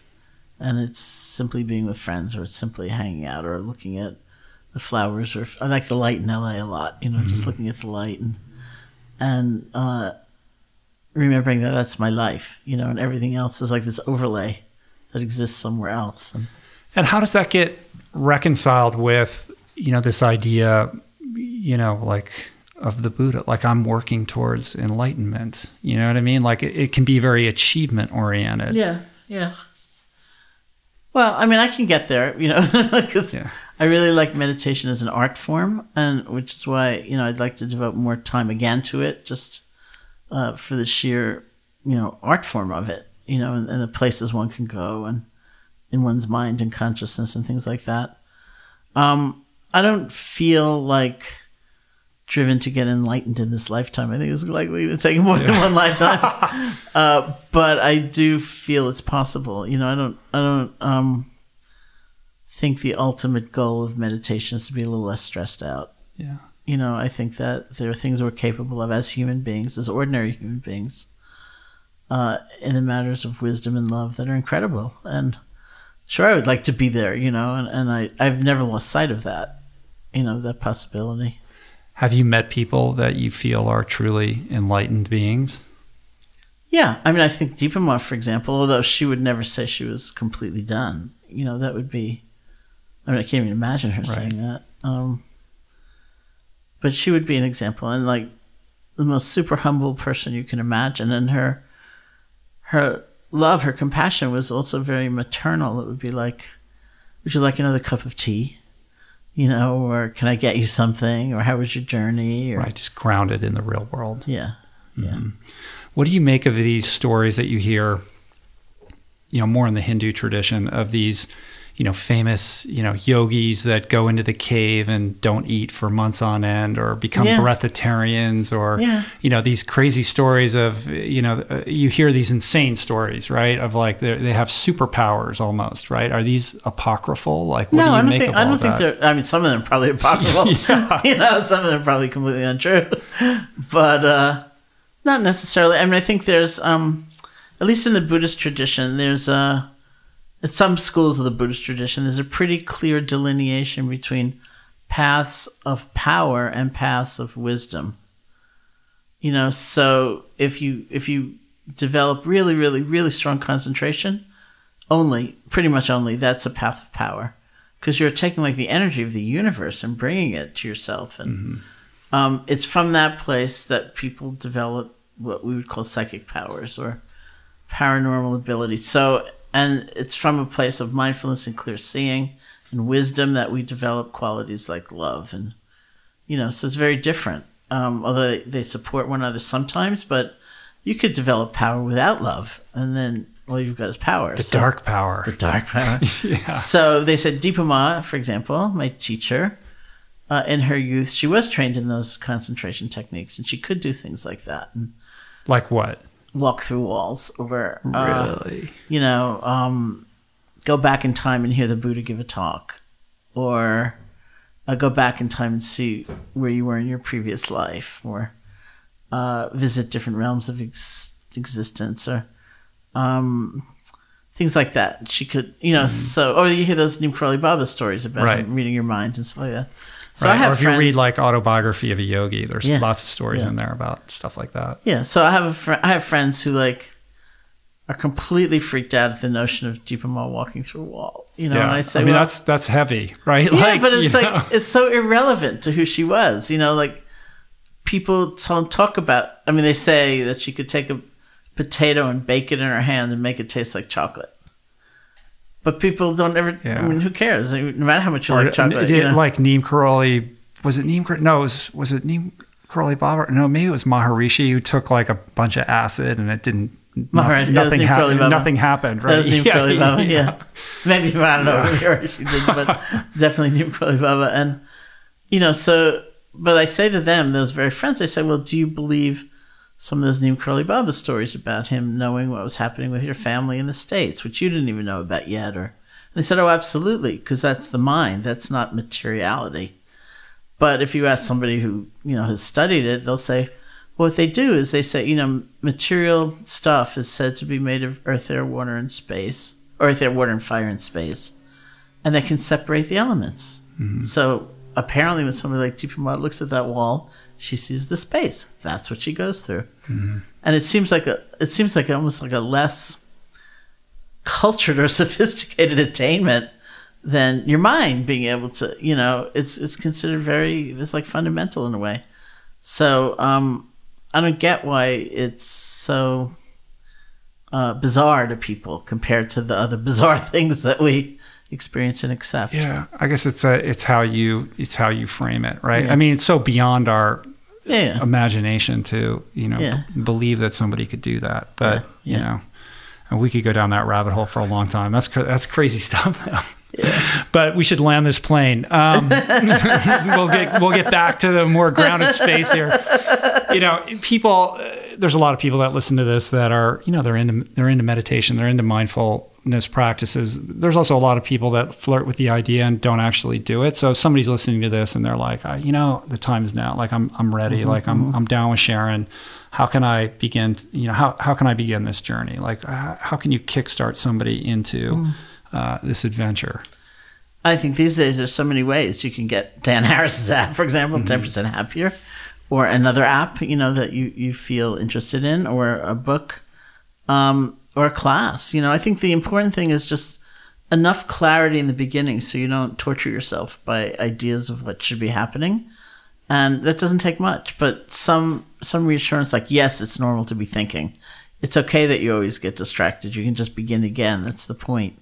And with that, then it's a question of your own practice. And so I usually say, maybe whatever's comfortable for you, fifteen minutes a day for a month, or ten minutes a day for a month, just do that, you know, and mm. then you'll see if you want to do it. Yeah, make a commitment that's reasonable. Yeah. You know, that's not so outlandish that you're going to abandon it three days in. Mm-hmm. Um, and then, you know, create a little accountability around it. Yeah. I mean, I, yeah. you talk about this a lot, like, you know, tell people this is what you're going to do yeah. and, and, and get yourself on the hook. Yeah. You know what I mean? Yeah. So that at least there's a little, you know, not shame, but like, you know, you're going to feel like, you, you know, you're, you're a little emotionally invested in this. Yeah. And there's yeah. some support for you, you know, and if you don't have anybody in your town or whatever, or any friends that are going to be of like mind, then seek it virtually, you know, yeah. use that computer yeah. in your pocket and, and find groups online. And, yeah. And, yeah. and these apps have accountability built into them as well, like reminders and, you know, little things That's like true. that that can, that can it's allow true. you to do that.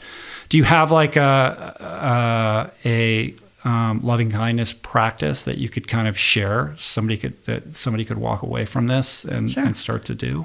Sure. I mean, uh, the simplest one is probably choose like two or three phrases that are the gift you would like to give to yourself. Like, may I be peaceful? May I calm down? you know, or, but they need to be big enough so you can then use the same, pretty much the same phrases for others.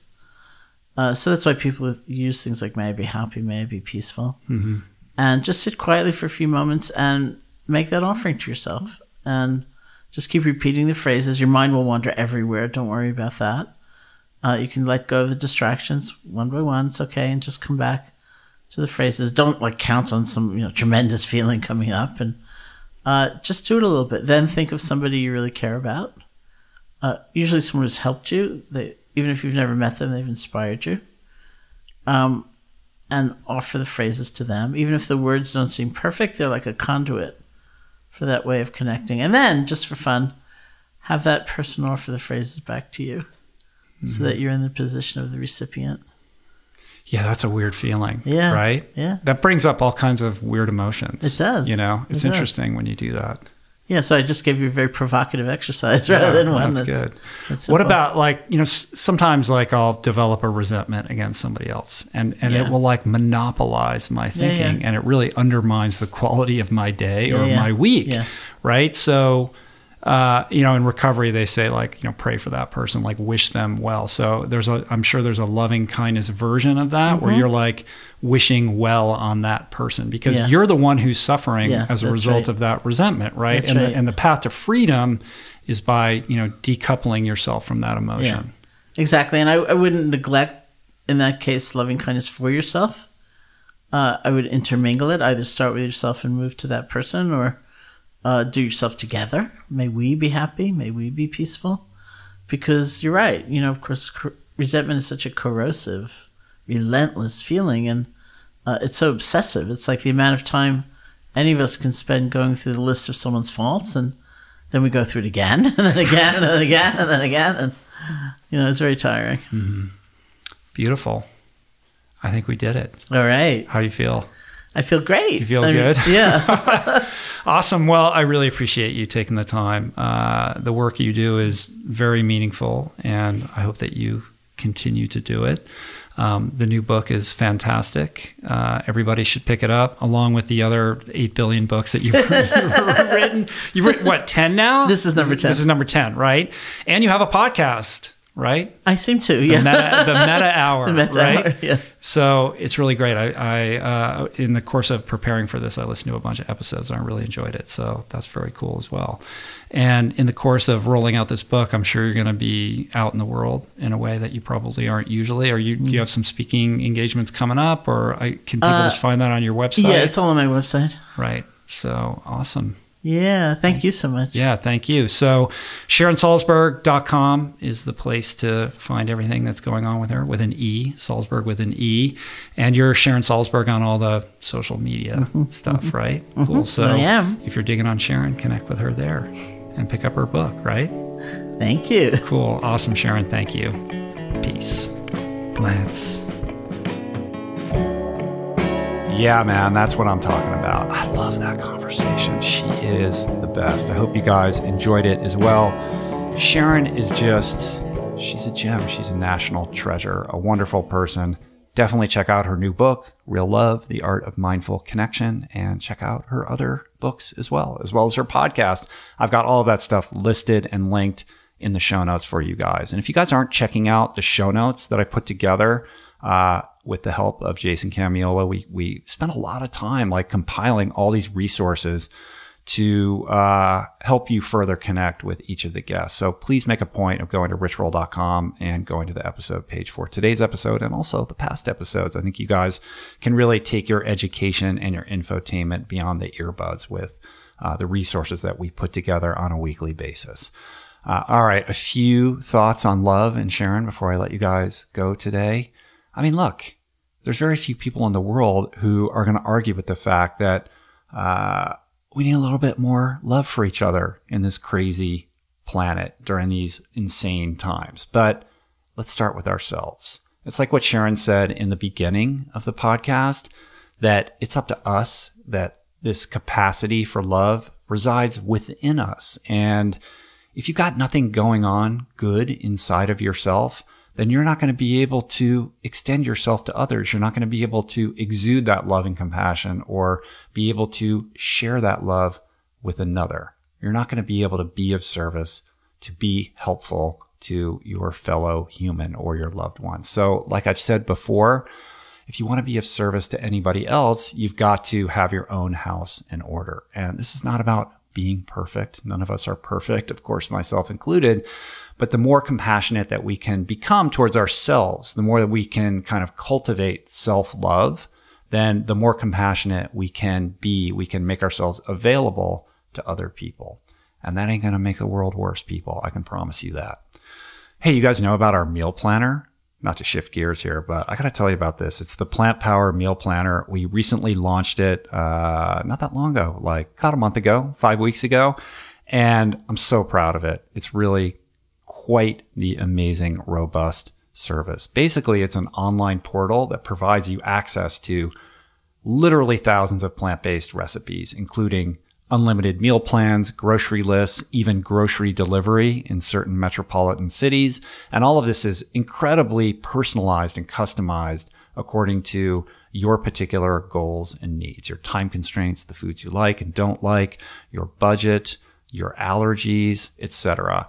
Uh, feedback on this has been amazing. And I'm so proud to be able to offer all of you guys out there something that is so helpful and also incredibly affordable. All of this is available to you for just one dollar ninety a week. Unbelievable, right? Uh, feedback's been amazing. I love the fact that so many of you are sharing the recipes that you're creating and doing that on Instagram and Facebook, et cetera.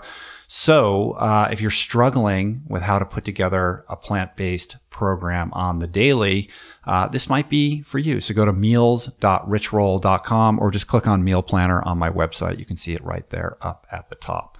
Plant Power Ireland, it's coming up quick here, you guys. We got a few spots left. Pick them up while they're hot. July twenty-fourth through thirty-first, Ballyvillan, this incredible manor on ninety acres in County Cork. It's going to be extraordinary. Seven days of transformation with Julie and I. We're going to cook, we're going to eat, we're going to run, we're going to meditate, we're going to do tea ceremony. We're going to have super intense workshops on everything from relationships to creativity to nutrition to athletic performance. Uh, and we're just going to commune. We're going to create community around these ideas that are so important to us. Uh, we've done a couple of these retreats. They've been extraordinary experiences, life-changing experiences for the people that have attended.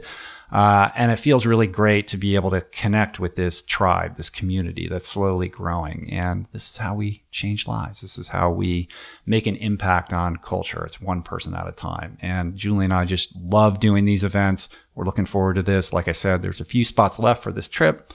So if this sounds like your divine appointment, sounds like something you would be into, go to our plant power world dot com. All the information is there and you can sign up there.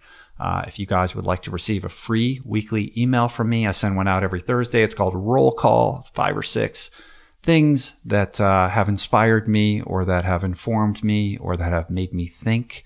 or a product that I've used, usually documentaries, newspaper articles, uh, long reads, uh, I don't know, a whole bunch of cool stuff. Just basically my only rule is, oh, is this cool? Is this something I'd like to share uh, with the podcast community, with the community of people that are following along on this journey that we're on collectively and together? Uh, and I send it out. Like I said, it's free. There's no uh, there's no hitch. There's no affiliate links in there. I'm not trying to sell you anything. Uh, just good stuff. So you can sign up for that anywhere on my website, any of those places where you uh, just type in your email address, or you can go to richroll.com forward slash subscribe. Uh, have you guys picked up Julie's new book, This Cheese is Nuts? It's killing it out there. The reviews are amazing. It's selling like crazy. People are really enjoying it. Uh, so proud of the work that she put into this amazing book. And I really think it holds the power to transform lives. So if you listen to my two-part uh, Ditch Dairy series with Doctor Neil Bernard and also with Julie, uh, I don't know if that's not going to convince you as to why you need to get off dairy, uh, then I don't know what to tell you. But Julie's book is the path forward. It shows you in very simple terms how to create these unbelievably delicious plant-based cheeses, so you don't have to uh, let go of that creamy deliciousness that you're used to. Uh, so check that out. Um, what else can I tell you? Uh, if you'd like to support this show and my work, there's a couple simple, easy, free ways to do that. Won't take up any of your time. Share it with your friends and on social media. Post your favorite episode. Please leave a review on Apple Podcasts. And if you're going to do one thing, click subscribe. That's the most important thing. As a matter of fact, grab your friend's phone, open the podcast app, and subscribe them. I'm not past that kind of stuff, you guys. Uh, also, I've got a Patreon set up for those of you who want to support my work uh, financially, and much love to everybody who has done that. Like I said, uh, was it last episode or a couple episodes ago?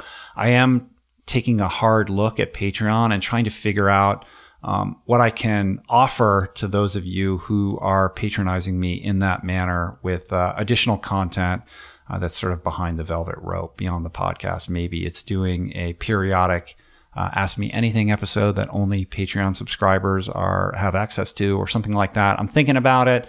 I'm definitely going to figure this out soon. I'll keep you posted on that. Uh, that's it, you guys.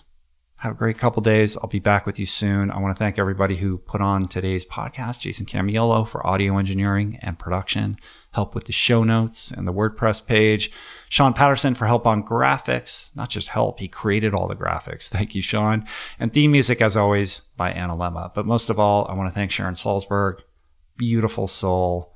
Fantastic conversation. Hope you guys got a lot out of that and are left with much to think about when it comes to love and meditation and how we navigate our lives on planet Earth.